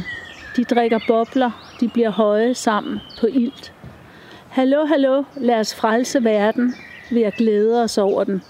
Lad os få energi til at frelse verden ved at kigge på, hvor vidunderlig den er. Kom, kom. Og hvis I er bange for de store gamle karper, er der alle stavterne. Bedende strutter af blomster denne sensommerdag. Der er høstanemonerne med deres gule ansigter og lyserøde blomsterblade. De lyser, når det bliver mørkt. Gul og lyserød sammen, så bliver det næppe skønnere. Jeg bøjer mig og tager den i favnen, høstanemonen, men den er for spinkel til et kram. Dog læner den sig mod min skulder. Min tilbedelse knækker den næsten. Nej, den er elastisk og svirper ud af min favn. Jeg styrter gennem det våde græs. Helt ud på landet, hvor dødsfabrikkerne ligger gemt væk, styrter jeg. Jeg stiller mig foran porten og spærrer. Det runger, da mine udbredte arme rammer porten. Det er stål, det er industri. Men i dag kommer ingen ind. Jeg vil have en dag helt uden død. De skal ikke dø. Ikke på den måde. Ikke i gaskammer og ikke for boldpistoler. De skal ikke have struben snittet over. Bemærk forvirringen i deres øjne blive til redsel, i det de gennes ud af bilen og lugter død. Vend om, kør dem til en mark, slip dem fri. Lad være at avle flere grise og kør og gæs og får. Lad nu være at avle alt den død. Og hvad gjorde jeg? Da jeg så en varevogn, der transporterede store griller til et arrangement i Fælledparken, hvor et billede af en gris oprejst på to ben og munter dansende prydede varevognen, skrev jeg med rød kuglepen dyremorder på grisens krop. Det var min første aktivistiske handling. Først senere gik det op for mig, at jeg selvfølgelig skulle have tegnet en taleboble ud fra den glade grisetryne. Nu så det ud, som om grisen selv blev beskyldt for at være morder. Grisen. Jeg har det i sandhed, den sandt. Jeg lå i et træmmebur så snævert, at jeg hverken kunne vende eller dreje mig. Jeg voksede, trimmerne skar ind i mit kød. Buret blev åbnet, men vejen til bilen bestod kun af ganske få skridt. I bilen blev vi stablet i tre lag, som om vi var kasser, men vi har kloge og rygge og lunger. Det var en lang køretur. Døren blev åbnet. Vi væltede ud. Vi skreg ved lugten af blod og død. Vi prøvede alle sammen at komme ud, væk fra gassen. Alvilda. Nu er jeg tilbage i kongens have, men mine skridt er blevet tungere. Jeg tvinger mig selv til at huske, at jeg for et øjeblik siden kunne leve for at elske høstanemonen, karperne og Rosenborg Slot, hvis røde mure forsvinder så besnærende i voldgraven. Wow. Altså, jeg ved ikke. Tak for kaffe.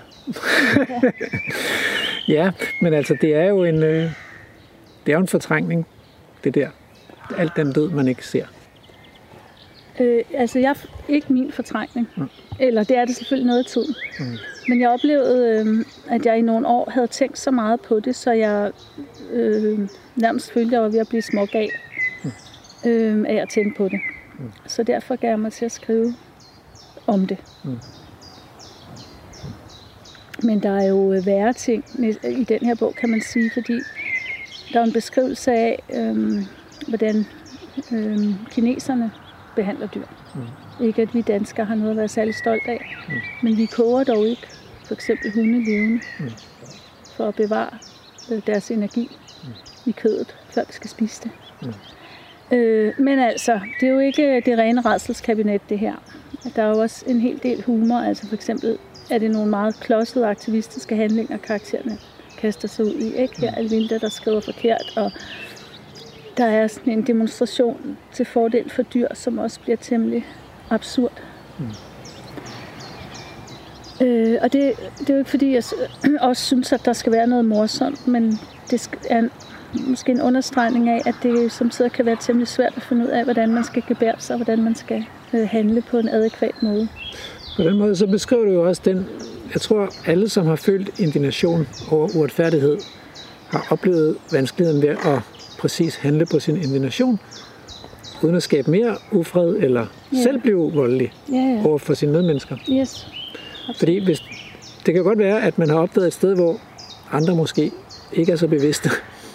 Men der er jo ikke nogen, der synes, det er rart at få tændt lyset Nej, bræt Det er i et rum, hvor der er dejligt hyggeligt. Nej, nej. Det er rigtigt. Det bliver simpelthen, det, stemningen bliver så pisse dårlig. Ja, det er rigtigt. Så øhm, hvad, hvad er, altså hvordan, hvordan kan man dele oplysning på en meningsfuld måde, hvis folk bliver vrede over at høre det? Hvad gør man så? Jeg tror, øhm, jeg tror, man skal prøve, så vidt man kan, at, at være venlig, og så komme med nogle gode forslag en gang imellem. Mm. Så man ikke skaber trods. Øhm, men altså, her til lands er det jo meget svært ikke at gøre folk trodsige, kan man sige, når man tænker på, hvor, altså, hvor vrede og trodsige folk blev ved tanken om to kødfrie dage i, i landets kantiner. Mm.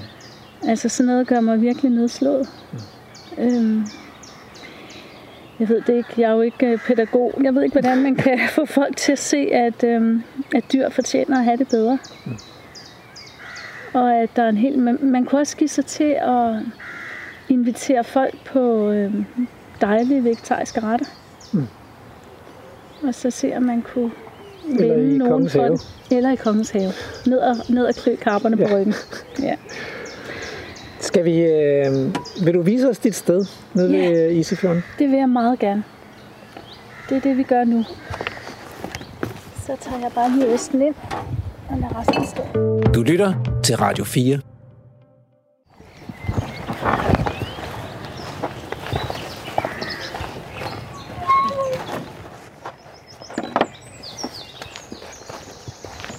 Jeg finder mig en hat.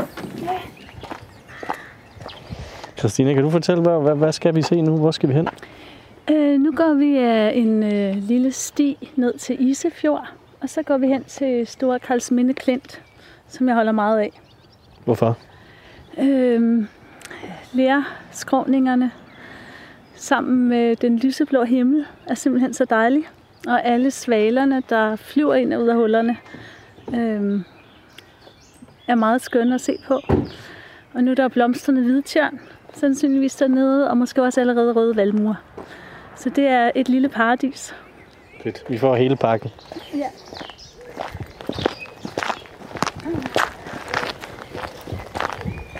Du har fået hatten på, Det har jeg nemlig.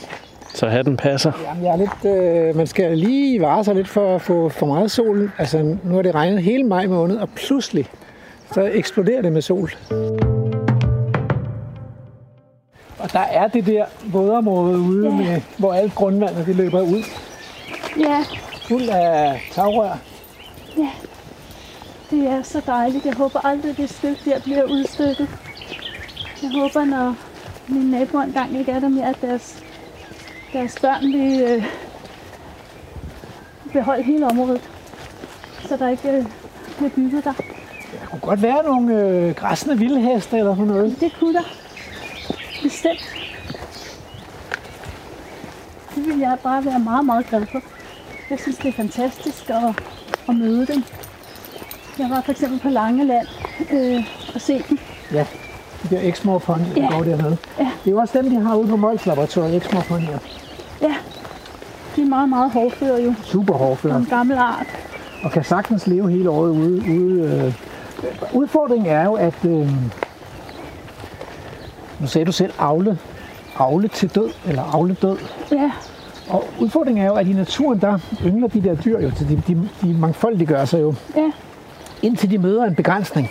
ja, Og den begrænsning, det er jo, det er jo enten rovdyr, eller, ja. eller sult, eller tørst, eller et eller andet, Jo. der, Ja. der, der er ligesom, fordi ubegrænset vækst, det går jo ikke. Nej, nej, det er klart. Øhm, og det, det, der, øh, det er jo lidt der, slagsmålet står i Danmark med, at vi har venner til, at dyr det er nogen, man fodrer, så de altid har nok. Men ude, ude i naturen, der har de ikke altid nok. Nej, Og så kommer ligesom det der, øh, øh, hvad så, hvilket ansvar har vi mennesker så? Og hvad er egentlig bedst for dyrene? ja, Hvis nu der er for mange dyr, og de, hvis nu de er blevet for mange, fordi de har parret sig med hinanden ja. Ja. og fået følge, hvad skal vi så gøre med de der dyr, der er for mange? ja, Skal vi så øh, skal vi aflive dem, fordi det er mest humant at, mm. at aflive dyrene? Eller skal vi lade naturen gå sin gang? ja. Hvad det er altså det er virkelig ikke ret nemt, altså. Nej, det er Fordi virkelig pro- pro- problemet er jo, at hvis man aflever dem, så er det jo egentlig aktiv dødshjælp. Ja, Og det må vi jo egentlig ikke uden samtykke. Altså, og, og, og, hvordan får man dyrenes samtykke til? Altså, er der, hey, I er lidt for mange. Er der, hvis der er nogen, der gerne vil af med livet, så kom herover. ja.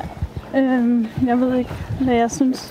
Men altså, igen tænker jeg, altså nu har, at øh, hvis området er, er stort nok, Ja, sådan så muligheden for at skaffe sig føde er stor nok, øh, så skal man nok bare lade, lade dem være. men hvis nu de har det godt, så bliver der jo flere dyr. Ja, men nu har vi jo også fået ulve for eksempel. Ja. Så, så de har vel fået nogle naturlige fjender. Altså hvis folk ikke får, nå ja, tak, får udryddet ulvene. Ja, de får udryddet ulvene, ja. Men, og, det, og det vil jo kunne... Altså, hvis der er nogle store rovdyr, jeg er ikke sikker på heste og ulve. Jeg tror, ulvene, de tager, øh, de tager gerne vildsvin og, og forår og, og hjortevildt og sådan noget. Men heste, det, Hvorfor tror du det? jeg tror, man skal op i løver. Men det er nogle små heste, men de kan selvfølgelig... Altså, jeg synes, jeg har set Ah, Det kan godt være, de kan tage nogle små ponyer. ulve, der angreb hesteflokker. Så stiller Ja. de sig alle sammen sammen selvfølgelig, ikke? Jo, Og mm, med bagparten til, vel for at kunne Kunne give den los. Øhm, Ej, jeg skal, ikke, øh, jeg skal ikke udelukke, at der vil kunne ryge en hest indimellem. nej, Hvis man kommer op i bison og, og store okser, så tror jeg faktisk ikke, at ulvene slår til længere. nej. Så skal man op og have nogle løver. Ja. Og øh, jeg er ikke... Jeg, som biolog synes jeg, det kunne være frisk med nogle løver, men jeg tror, det bliver svært at overbevise danskerne om det. Hvad, hvad synes du øh, så om, at, øh, at ulvene er kommet? Jeg synes, det er, en, jeg synes, det er smukt og skønt og dejligt og livsbekræftende. Jeg vil, så Altså- gerne se, jeg vil simpelthen så gerne se en.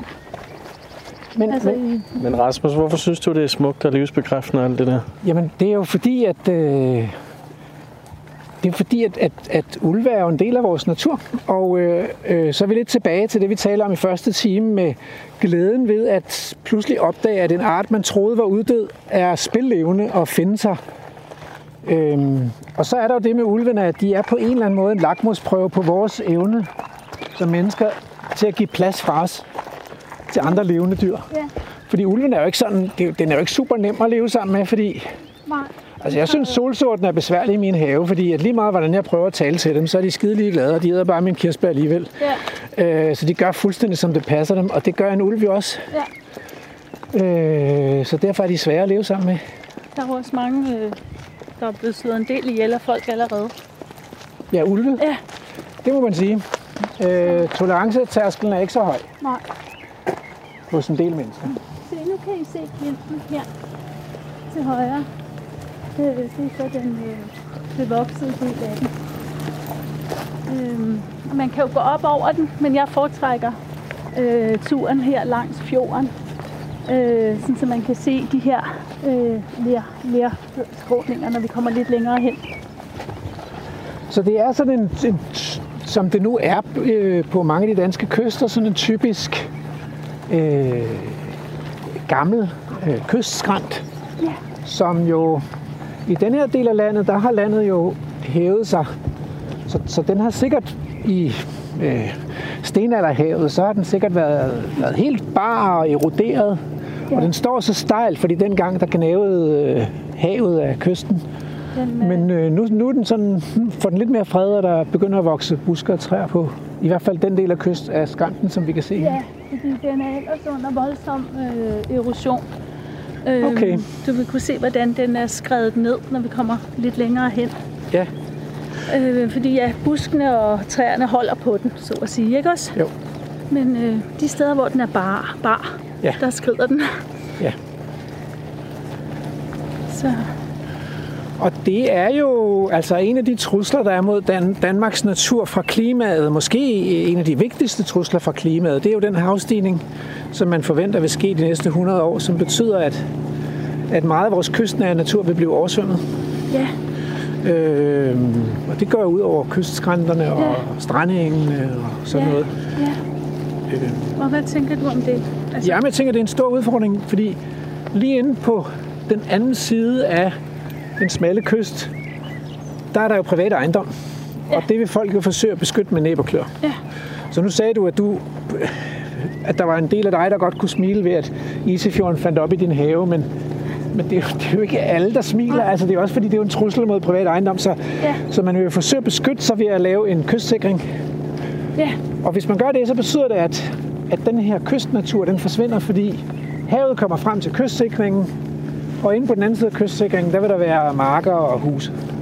Ja. Og så, så, blev den, så forsvandt naturen. Den Mm. blev ligesom squeezed ja, imellem det stigende hav og, og den private ejendomsret. ja, Øhm, så der tænker jeg, at, at hvis vi mennesker skal håndtere den trussel, så skal vi lave noget fysisk planlægning, der prøver at finde nogle steder, hvor det er muligt endnu at købe pladsen fri til naturen, og så sige, vi kan se, at havet vil stige i de kommende 100 år. ja. nu køber vi den her bufferzone fri Ja. til, at det, det må godt ske, og så må naturen flytte sig ind i land. Ja. Ja, simpelthen. Man lader den rykke, rykke ind. Præcis, men det kræver ligesom, at man er klar til det. Ja.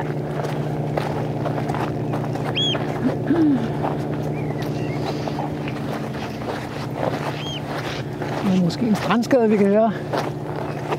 Skrige. Nå, det er en strandskade. Kan vi lige lade være at spise det der? Jeg er ikke super skarp på de her øh, strandingsfugle. Nej. Jeg synes, der er mange af dem, men øh,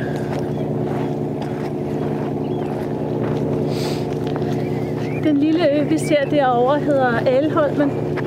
Det er en privat ejet ø. Og jeg synes, det er utrolig dejligt hvert år at tage færgen over til, til Kulhuse og så gå langs stranden og så vade ud til øen der. så der er ikke dybere, end at man kan vade over. Nej, men det går ind til livet eller så. Ja, det er fint. Og så må man jo gerne være i, i strandkanten Ja, af øen. Jeg synes, det er så dejligt, at den, at den ret findes i Danmark. Mm. At man øh, må være på strandene. ja. Ja, så vi har ikke svenskernes allemandsret, men vi har sådan vi har fået friholdt kysterne, Ja. så man må komme der. Det er virkelig dejligt. Ja, det synes jeg også. Altså i virkeligheden kunne jeg godt tænke mig, at, at der faktisk var allemandsret, så hvis man kan gå et sted uden at ødelægge en afgrøde, ja. så synes jeg, man skulle have lov til det. Jeg synes også, det er så dejligt i Sverige, at altså, man må slå sit telt op overalt i Ja. skoven. Ikke? Du lytter til Radio 4.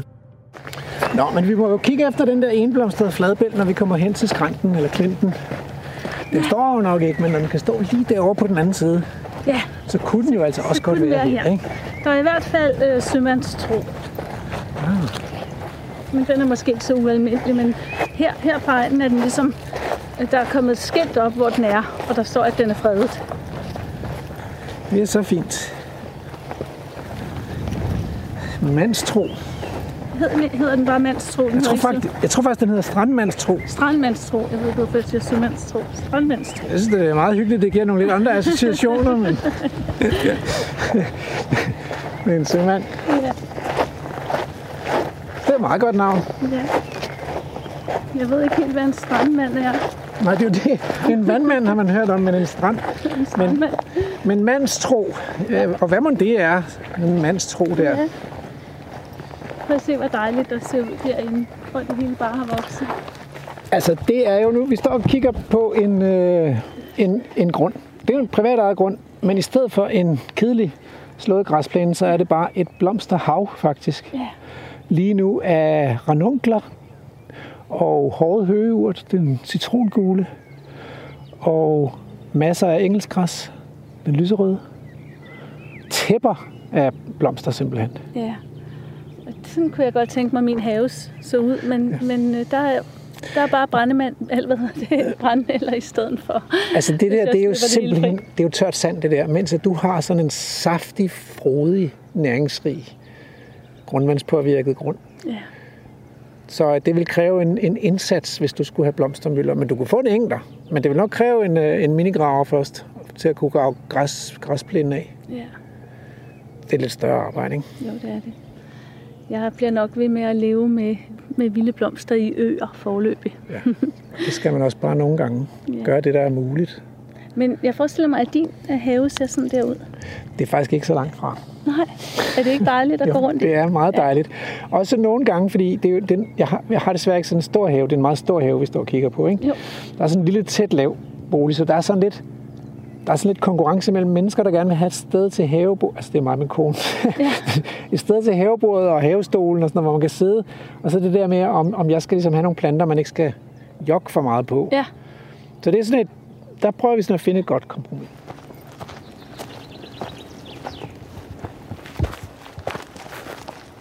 men kan man på nogen måde sammenligne det her med at udsætte dyr og lade naturen råde over for dem med at se på nogle af klimaforandringerne, som vi talte om det, det stigende vand, og så lade være at sætte ind over for det. som øh, med nogle bufferzoner for eksempel. Er det på nogen måde en sammenligning, der giver mening? Øh, fordi det er jo, altså, det vil jo være en fælles betegnelse, at, at naturen råder, selvom det så selvfølgelig er en, øh, en natur, som vi har ødelagt eller manipuleret med, så den, så den går amok imod andre naturområder. Altså når det er vand, vi taler om. Altså... det, jeg synes, det giver meget god mening.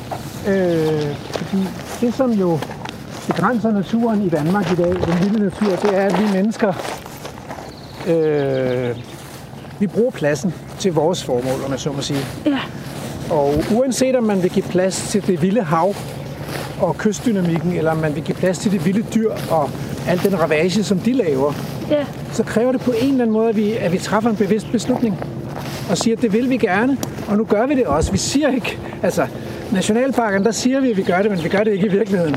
Det er snydet, ikke? Altså, så vi skal gøre det i virkeligheden. ja. Ikke kun, ikke, fordi hvis man bare Jeg siger tror, vi det, må gå ned på stranden nu. hvis man bare siger det, men ikke gør noget, så er det jo greenwashing. Ja, Øh, prøv lige at fortælle, øh, eller uddybe det med nationalparkerne. Altså, Jamen altså nationalparkerne, der, det var sådan, at øh, jeg tror faktisk, det var OECD, som jo virkelig beskæftiger sig med økonomi, som besøgte Danmark og kiggede på den, den danske miljø- og naturpolitik og konstaterede, at et sted, hvor vi fejlede, det var, at der ikke var nogen mål for naturen i Danmark, og at vi ikke havde gjort brug af nationalparker til at give naturen noget plads. ja, Så gik der en overrække, og så gjorde politikerne det, at de sagde, okay, vi skal have nogle nationalparker. Og så lavede man nogen, som er karakteriseret ved, at de bliver lavet, hvis lokalbefolkningen siger, at de gerne vil have en, og der følger ingen betingelser med. Så, så vi har en nationalparklovgivning, som slet ikke rummer nogen naturbeskyttelse overhovedet, udover det, der er i forvejen. Så i virkeligheden fra naturens side, så er der ikke noget i det. Men så er der et skilt, nu kører du ind i nationalparken, og et skilt, nu kører du ud i nationalparken, men det, det er sådan set lige meget, altså. For det betyder ikke noget for naturen. nej, Så det er en, en øh, nationalparkerne er en stor løgnehistorie. okay. Det er nogle fine steder, man har lagt dem, men de er ikke, naturen har ikke fået det bedre af, at man har lavet dem. Nej. Men øh, hvilke former for indgriben må der finde sted der? Se, nu er vi ved at komme til. Ej, prøv nu at Er se. det ikke dejligt? Nu er vi øh, Wow, se nu det her. på, Nu, på klinten. ej, hvor er det smukt, altså. Og man kan se øh, både noget blotlagt ler, og så det her væld af blomster.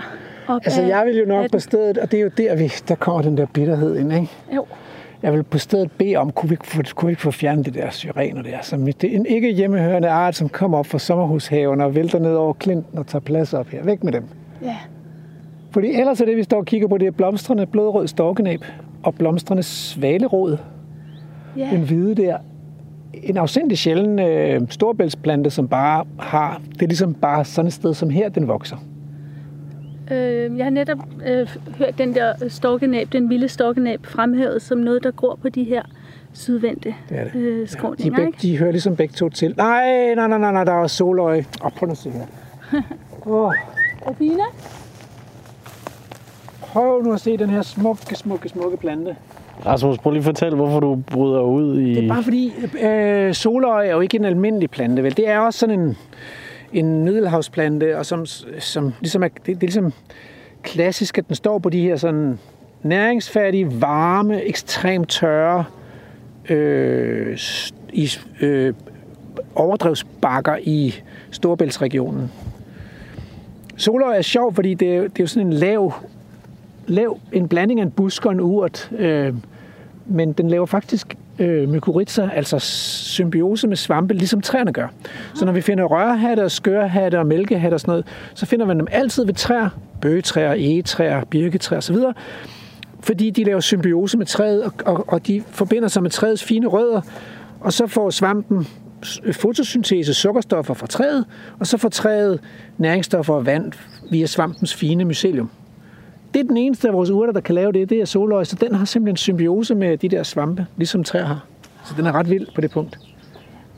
Den Så er, den jo bare, det er jo bare en, altså, den der bløde, bløde, bløde blomst, og den der fine, fine, varme, gule, smukke farve der. Nu kommer jeg lige og rører ved den, fordi den ser nemlig helt silkeagtig. Fuldstændig silkeagtig. Øh, ligesom en valmue, ikke? Jo, meget valmuagtig. Nej, hvor er den dog yndig. Og her er så den lille, som er den vilde storkenæb. Blodrød storkenæb. Ja. Blodrød storkenæb ved siden af. Og den er jo faktisk, det er, det er jo almindeligt at have blodrød storkenæb i haver også, fordi den er så smuk, og man kan have, holde den som stavte, så man kan have sådan nogle puder med blodrød storkenæb hjemme i sin have. Ja. Øh, og der, hvor der er meget af den, ude i klitterne oppe i Vendsyssel blandt andet, der er der faktisk en blåfugl også, som kun lever på blodrød storkenæb. Øh, den, der hedder sortbogen blåfugl. Den lever i klitterne på blodrød storkenæb. Det gør den. Jeg tror, jeg ved ikke, om den er her i Nordvestjylland. Jeg bliver, bliver svarskyldig, men jeg tror det ikke. Altså blåfuglen? Ja. Nej. Det har den måske været engang. Det er gået meget tilbage for vores sommerfugl. Ja, jeg har aldrig set uh, blåfugl her. Nå, men altså... Øh, Vi fortsætter lidt øh, langs plinteskråningen. ja, og så kigger vi efter enblomstret fladbænd. Der er jo den anden sjov en her, faktisk. Fordi jeg ved ikke, om den er naturlig her, men, men det er jo en, en øh, dværgmispel, eller cotoneaster, som man også har i haverne. Ja. Men der er faktisk to arter af dværgmispel, som findes spontant og naturligt på Bornholm. Og de er også knyttet til sådan nogle stenede steder med sparsom vækst og sådan. Så Prøv lige, prøv lige at fortælle, hvordan den ser ud. Ja, det er sådan en, man har i haver også. Dværgmispel cotoneaster. Sådan en krybende busk, øh, som har sådan nogle, øh, sådan nogle små, næsten lukkede blomster, og som faktisk er, er, er meget skattet af bestøvende insekter. Øhm, og så, så får den sådan nogle røde bær, som fuglene æder om vinteren. Der, der er godt gang i inde i klitten også. Der er nogle... Jamen det var det godt. Er det nogle jordbier, eller hvad er det? Det er nemlig lige præcis det, at øh, og dem vi kan se, der ligesom flyver rundt med de der hængende, hængende ben under sig, det er vepsebier, som, som er en, øh, en vild bi, der snylter på jordbier. Så der er helt sikkert nogle store bestande af jordbier, som godt kan lide den der blottede øh, jord. Man kan se, at den er, skrænten er fuld af huller. Og det er insekter, der har lavet de der huller. Så de borer inde i de der blottede skrænter. Og så vepsebierne, de, de snylter sig på jordbierne. Så de har så fundet ud af, at hvorfor egentlig have alt det der besvær med at samle forråd, når man kan få nogle andre til at gøre det for sig.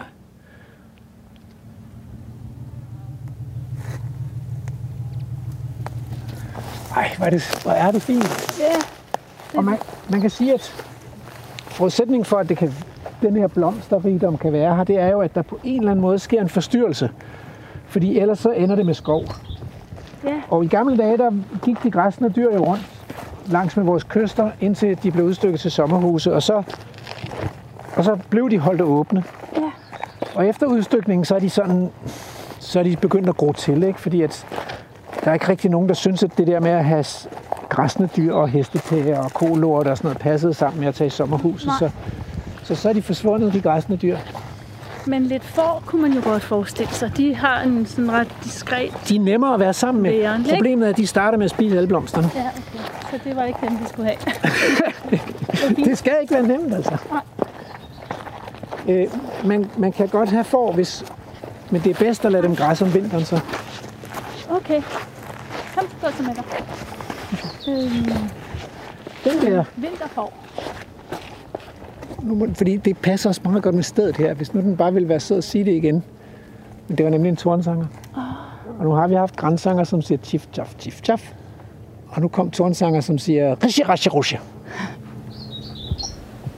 Det var sådan på bestilling. Ja, så får... Øh,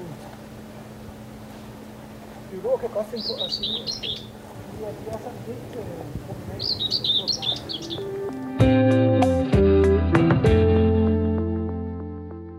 Du lytter til Vildspor på Radio 4. Rasmus og jeg, og jeg hedder Andrew, er øh, i gang med vores Vildspors sommertur. Og vi øh, besøger Christina Hesselholdt i det her afsnit. Og det var altså en tårnsanger, du hørte før. Og jeg er fra Aarhus, så jeg siger tårnsanger. Vi går ned ved stranden, og øh, er lige gået øh, forbi nogle fine klitter, hvor Rasmus har øh, udbrudt øh, nogle udråb, eller hvad man skal kalde det, fordi han har set nogle blomster, som han åbenbart ikke ser så tit. Det kan godt være lidt svært for mig at følge med i. Hvad ser du nu, Rasmus? Det, er nu, står vi, nu har det jo skiftet karakter, ikke? Så vi står på en, en skrant, som er måske knap så stejl, som den vi stod på før. Og så er den groet til, sådan som rigtig mange af vores kystskrænter er. Det er så jo et gæresanger, der synger her faktisk. Endnu en sanger, som man kan lære at kende. Og det der var ikke gæresanger. Men Der var også en gæresanger. Og det er jo ikke jeg tror, den er, det er munken måske, der pluder der. Men, øhm, men det vi står og kigger på, det er så en skrant, der er groet til med slåen. Den er færdig med at blomstre nu. Lave slåen.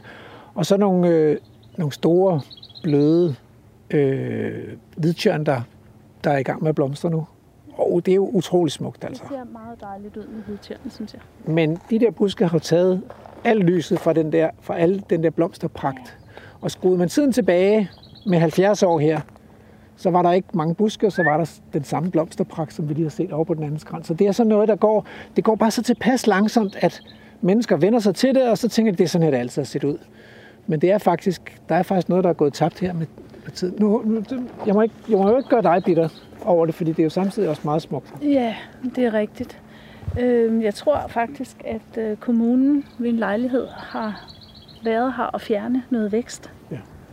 Ja. Så man kunne få noget lær og nogle blomster tilbage. Ja.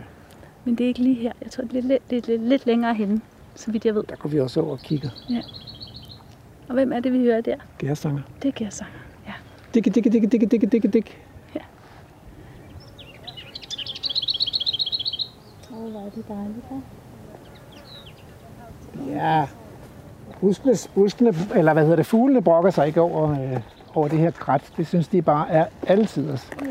Og jeg vil også tro, at der kunne være en, øh, en grævling, der synes, det var altiders at lave sin, sin hule inde under de her træer i, i beskyttelse Ja.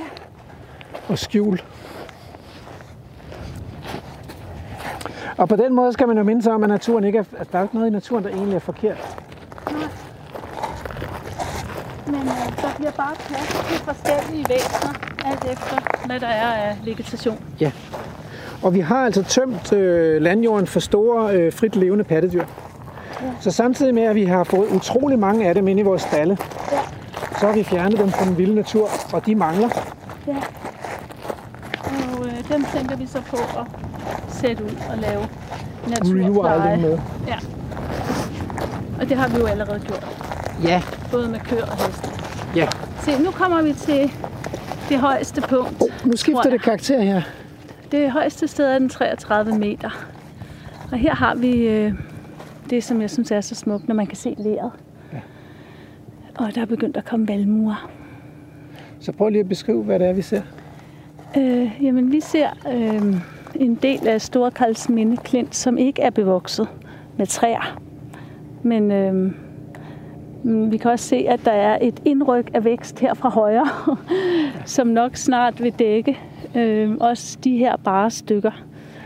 Øh, altså af, af ler, som er en blanding af, øh, hvad hedder det, blåler og brun gul. Hvad hedder det? Det, det, det som ikke er blåler. Hvad er det nu, det hedder? Altså, jeg, har, jeg ved ikke noget om ler. Okay, men der er to slags ler her. Det ene er blåler, så lad os kalde det andet gul ler. Det synes jeg, vi skal gøre. Ja. Det lyder godt. Det er det, klinten er dannet af. Ja. Og oppe på den spacerer der så en række fyretræer. Og det synes jeg også er meget smukt med den der sådan spaceren hen over kanten. Så det er det, vi ser. Og er det, altså, er det, er det, når det regner meget, at der så skrider noget af det her ler ned, eller er det, når havet kommer op om vinteren? Jeg tror, det er en blanding, men, men der røg i hvert fald en uh, god del i 13, så vidt jeg har forstået, da ja. Bodil stod på. Ja. Var, øhm, så Skal vi gå ind og kigge på den? Ja, det vil være dejligt. Så øh, langs øh, klinten er der jo en trampet sti, altså dels nu her er sten, men så også øh, bliver det til en, en lærsti lige om lidt. Og det synes jeg er så dejligt, at man kan gå helt inde ved, ved klintekroppen på den måde. Og så, ja, altså stien er så varm, og der dufter af blomster. Det holder jeg meget af.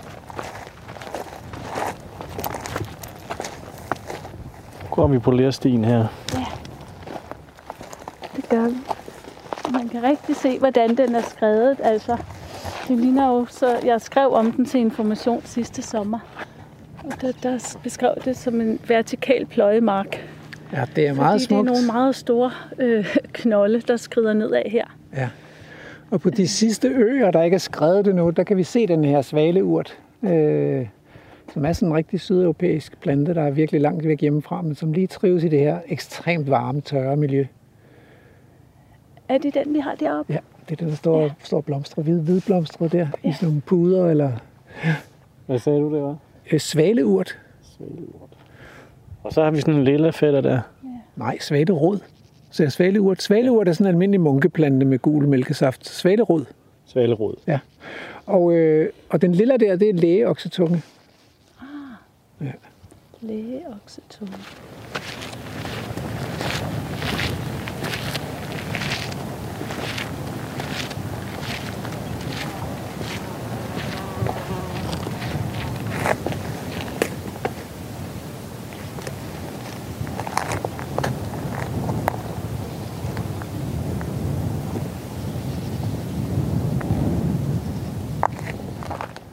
nok almindelig blåfugl.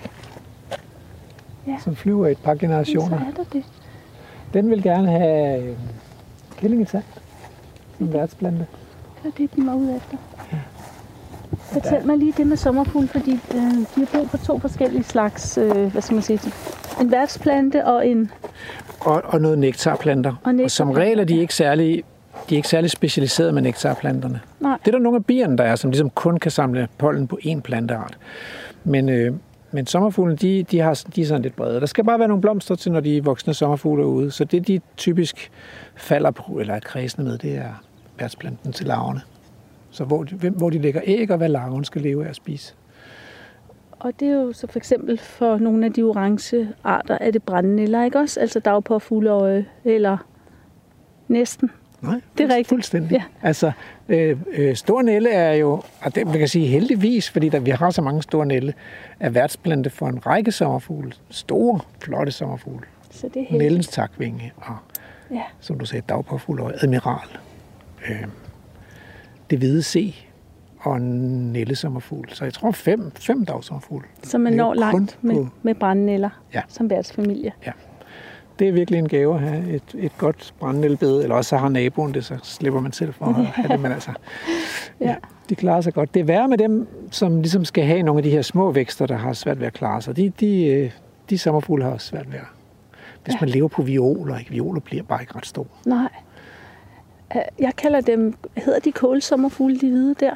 Det lyder sådan lidt primitivt. Jeg ved ikke rigtig, hvad de rigtig hedder. De, de, der er rigtig mange af de hvide, som er kålsommerfugle. Man kan sige, aurora mødte vi jo også i din have, ikke? Og øh, Med de orange, ja, orange øh, vingespidser. Ja. Øhm, men ellers så er det en, øh, der er lille, stor lille og grønåret kålsommerfugl. Ja. Så er der en lidt større en, der hedder sortåret hvidvinge, som har sådan et fint sort net på vingerne. Den. Den kan man måske også godt møde her, faktisk. Det er jo, det er jo et godt sted på Sjælland, Ja, faktisk, her i Nordsjælland. Du lytter til Radio 4.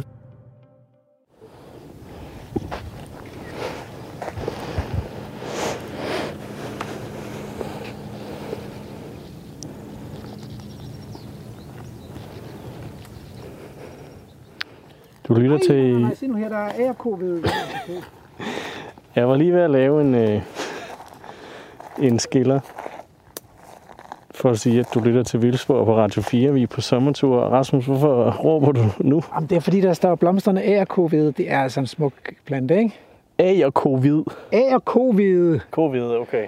Så, øh, så det er en kovide. Og det, vi har nogle forskellige arter, øh, almindelig kovide og sådan noget, men, men så er der på Mols Laboratoriet, der er kantet kovide, sygt sjældent.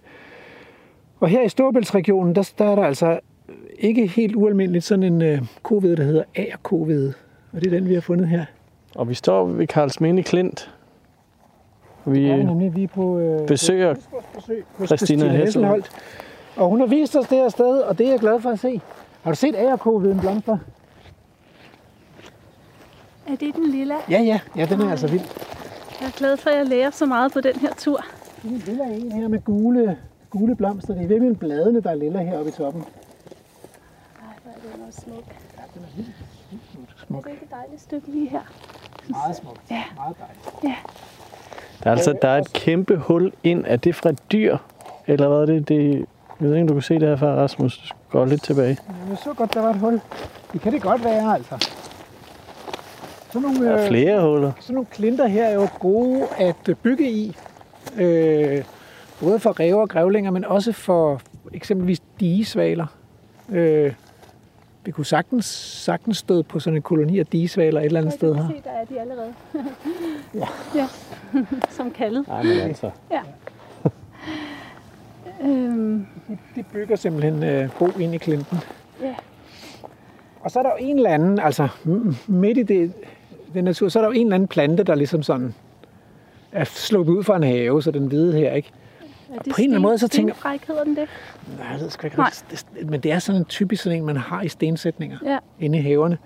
Og på en eller anden måde, så skulle man jo blive sur over det, men samtidig så passer den egentlig også meget godt ind i det. Det, det tror jeg er lidt, lidt politisk ukorrekt at sige, ikke? Men, men øh, nogle gange sker der jo også det, at hvis man har et gæstfrit miljø, og det her er jo et ret gæstfrit miljø, fordi der er forstyrrelser, der er næringsfattigt, der er plads til alle og sådan, så, så sniger nogle af de der ikke hjemmehørende arter sig ind. Ja. Fordi de kan også godt lide gæstfrihed. Og så nogle gange bliver det til et, et problem, ikke? som nu for eksempel den der rynkede rose, der står derovre. Ikke? Den, som pludselig kan bemægtige sig store... Altså klitrosen der. Ja, det er faktisk rynket rose. Rynket rose. Ja, der er mange, der kalder den, også kalder den den vilde rose og sådan noget, men den kommer fra Japan, og den har vist sig slæbt ud i naturen, og nu dækker den virkelig store områder langs med vores kyster. Og den er en invasiv art, som Det er sådan en invasiv art, vi gerne vil være af med, ikke? Jo. Og der tænker jeg igen, havde der nu gået nogle vilde heste, der var lidt sultne om vinteren her, så ville de også have taget for sig den rynkede rose, og så ville, så ville det være lidt nemmere at have en fredelig sameksistens. Ja. Men nu, nu er der ikke rigtig nogen store græsne dyr her. Nej. Og så, øh, så vil de dominante vækster have det med at tage over. Ja. Og det, og det, det er sådan set lige meget, om de er fremmede eller om de er hjemmehørende. Hmm. Så de store og kraftige, de tager for sig af retterne. Ja, simpelthen. Sådan er, sådan er det. Jeg ved ikke, om I har lyst Ej, til at gå et lille stykke til. Se, Jo, det har vi da i den grad. se, der kan man se øh, de to slags ler nede ved foden. Blåler og gule ler meget tydeligt. Meget tydeligt, ja. Og nu kan vi også se kolonien af digesvaler op under Ja. klinten.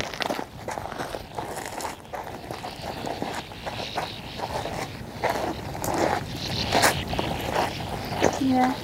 De har sådan en sjov lyd. De lyder ligesom øh, insekter i deres... Uh, Deres sviren, ja. Deres der. ja.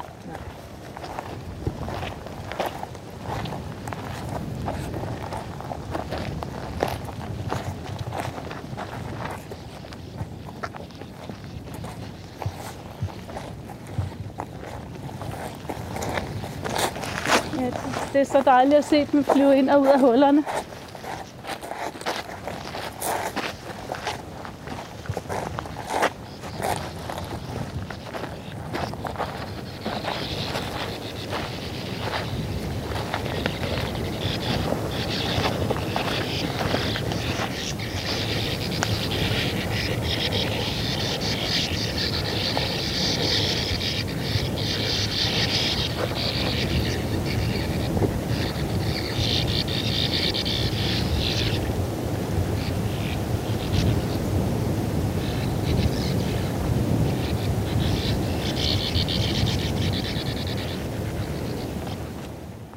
Et værre øh, hyr, de er gang i, hva'? Ja, de sviger og sviger.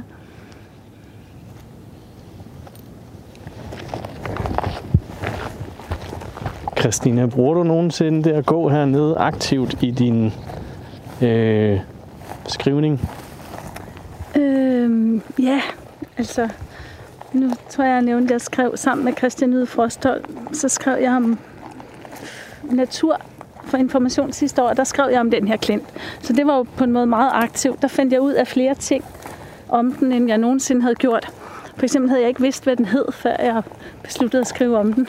Jeg havde bare tænkt på det som øh, skrænterne langs fjorden. øhm, jeg har meget af den her natur med i flere af mine bøger. For eksempel den bog, jeg udgav i 2007, der hedder I familiens skød. Den, der er en del af den, der foregår her ved fjorden. Da jeg skrev den bog, blev jeg meget optaget af ruer. Jeg synes, det er sådan fantastisk. Øh, ja, en, en fantastisk forekomst. Altså, den måde, de ser ud øh, som levende, før de er forkalket. Kan du, jeg, jeg tror lige, du skal sige det. Jeg fik ikke helt fat i, Øh, hvad, hvad er det? Øh, rur, det er sådan en uh, mikroorganisme. Nu er jeg helt bange for at sige noget om den, nu du er her, men det er vel en mikroorganisme, der tit lever på øh, bunden af skibe og på sten. Øhm, og øhm, ved hjælp af sådan nogle, hvad hedder det, fangarme, de slår ud. Det ligner en tunge, men det er det selvfølgelig ikke. Der violer de øhm, små dele ind i munden. Jeg kigger spørgende på dig. Jamen, det Jeg er tror, jeg sådan måske et, har brug for hjælp. jeg tror, det er sådan et skalddyr, lidt ligesom muslinger, ikke? Øh, som, som hæfter sig fast. Ja, Så det gror på, ja, som du siger, skibsskrog kan være helt besat med ruer, ja, øh, eller, eller sten kan være det. ja. Øh, Men, men når de åbner munden, eller hvad, hvad det nu er, de åbner for at virvle Ja. ting fra vandet ind, så ligner det sådan et helt kor, der sidder og åbner og lukker munden. Øhm, ja, så, så dem, dem skrev jeg for eksempel om dengang. Øhm, altså, h- h- hvordan har du haft lejlighed til at jagtage dem? Fordi jeg sidder lige og tænker på, åh, der er vist et eller andet, jeg mangler at se der. øh, det var da jeg havde et, et barn, der var lille, som holdt af at samle ting i sin spand hernede ved fjorden. Øhm, der samlede hun mange ja, muslinger med ur på, for eksempel, og sten med ur på. Ja. Så Nå, hvor godt. den var vi glade. Jamen, nogle gange så, så opdager man jo de der ting ved et tilfælde, ikke? Eller ved Jo. at sidde tilstrækkeligt sti- længe stille. Ja, Og så opdager man pludselig, åh, der sker et eller andet i naturen der, som jeg normalt bare er døv og blind for, ja, men som pludselig er der, eller Ja. dukker op for øjnene af en. ja.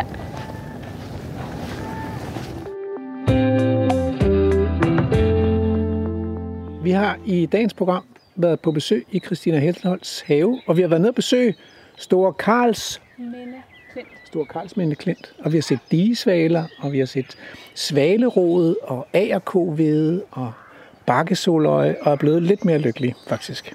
Og et fireben har vi set. Og Christina har læst op for os at feje blade sammen op mod vinden. Øh, der er en ret sur hovedperson. Nej, det er hun ikke. Hun er ikke sur, men hun er bare indigneret over, at vi behandler og frustreret behandler dyrene så dårligt. Men hun gav et godt bud på, hvad man gør. Man inviterer sine venner i Kongens Have og viser dem at den levende natur, for at det hele ikke skal blive for surt. Det er et godt sted at slutte. Ja. Så øh, med, hermed så øh, siger vi tak for dagens vildspor. Mange tak, fordi I kom, og tak, fordi du fortalte mig om alle træerne i min have. I want two, I want two, three, four.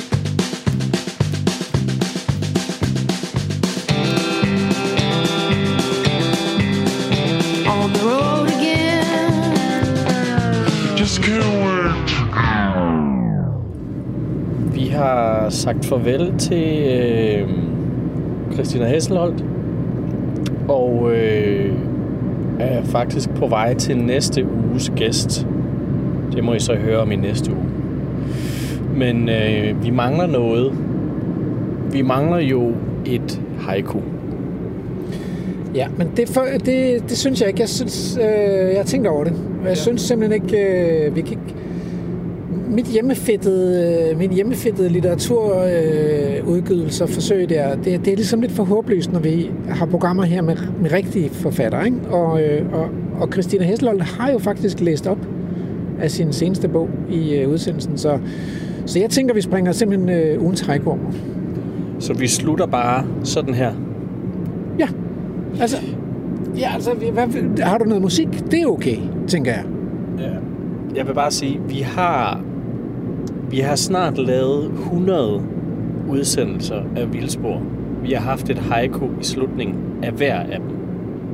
Havde, Yes. vi også, havde vi også det i udsendelsen med Susanne Brygger? Det tror jeg ikke. Jo, det havde vi. Det var en fejl. Hvor- hvor- Hvorfor er du, øh, Jamen, jeg har- hvorfor er du så lidt selvtillid i forhold til? Det ved jeg ikke. Jeg synes, det er, de er okay i et naturprogram, men nu det er jo næsten et litteraturprogram, vi har haft, ikke? Nej, det er stadig et naturprogram, det her. Okay, så bliver, så, øh, så bliver jeg nødt til at lige at, at tænke lidt over det. Ja, selvfølgelig. Det må du gerne. Okay. On the road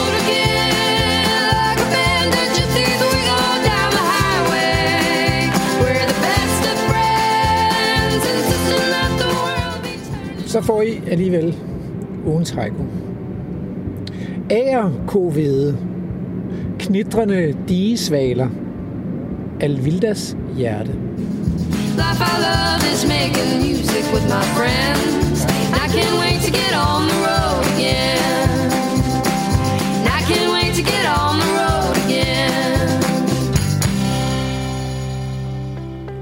Programmet er produceret af Folkeuniversitetet og Aarhus Universitetsforlag for Radio 4 med delvis støtte af Ove Jensen Naturfond.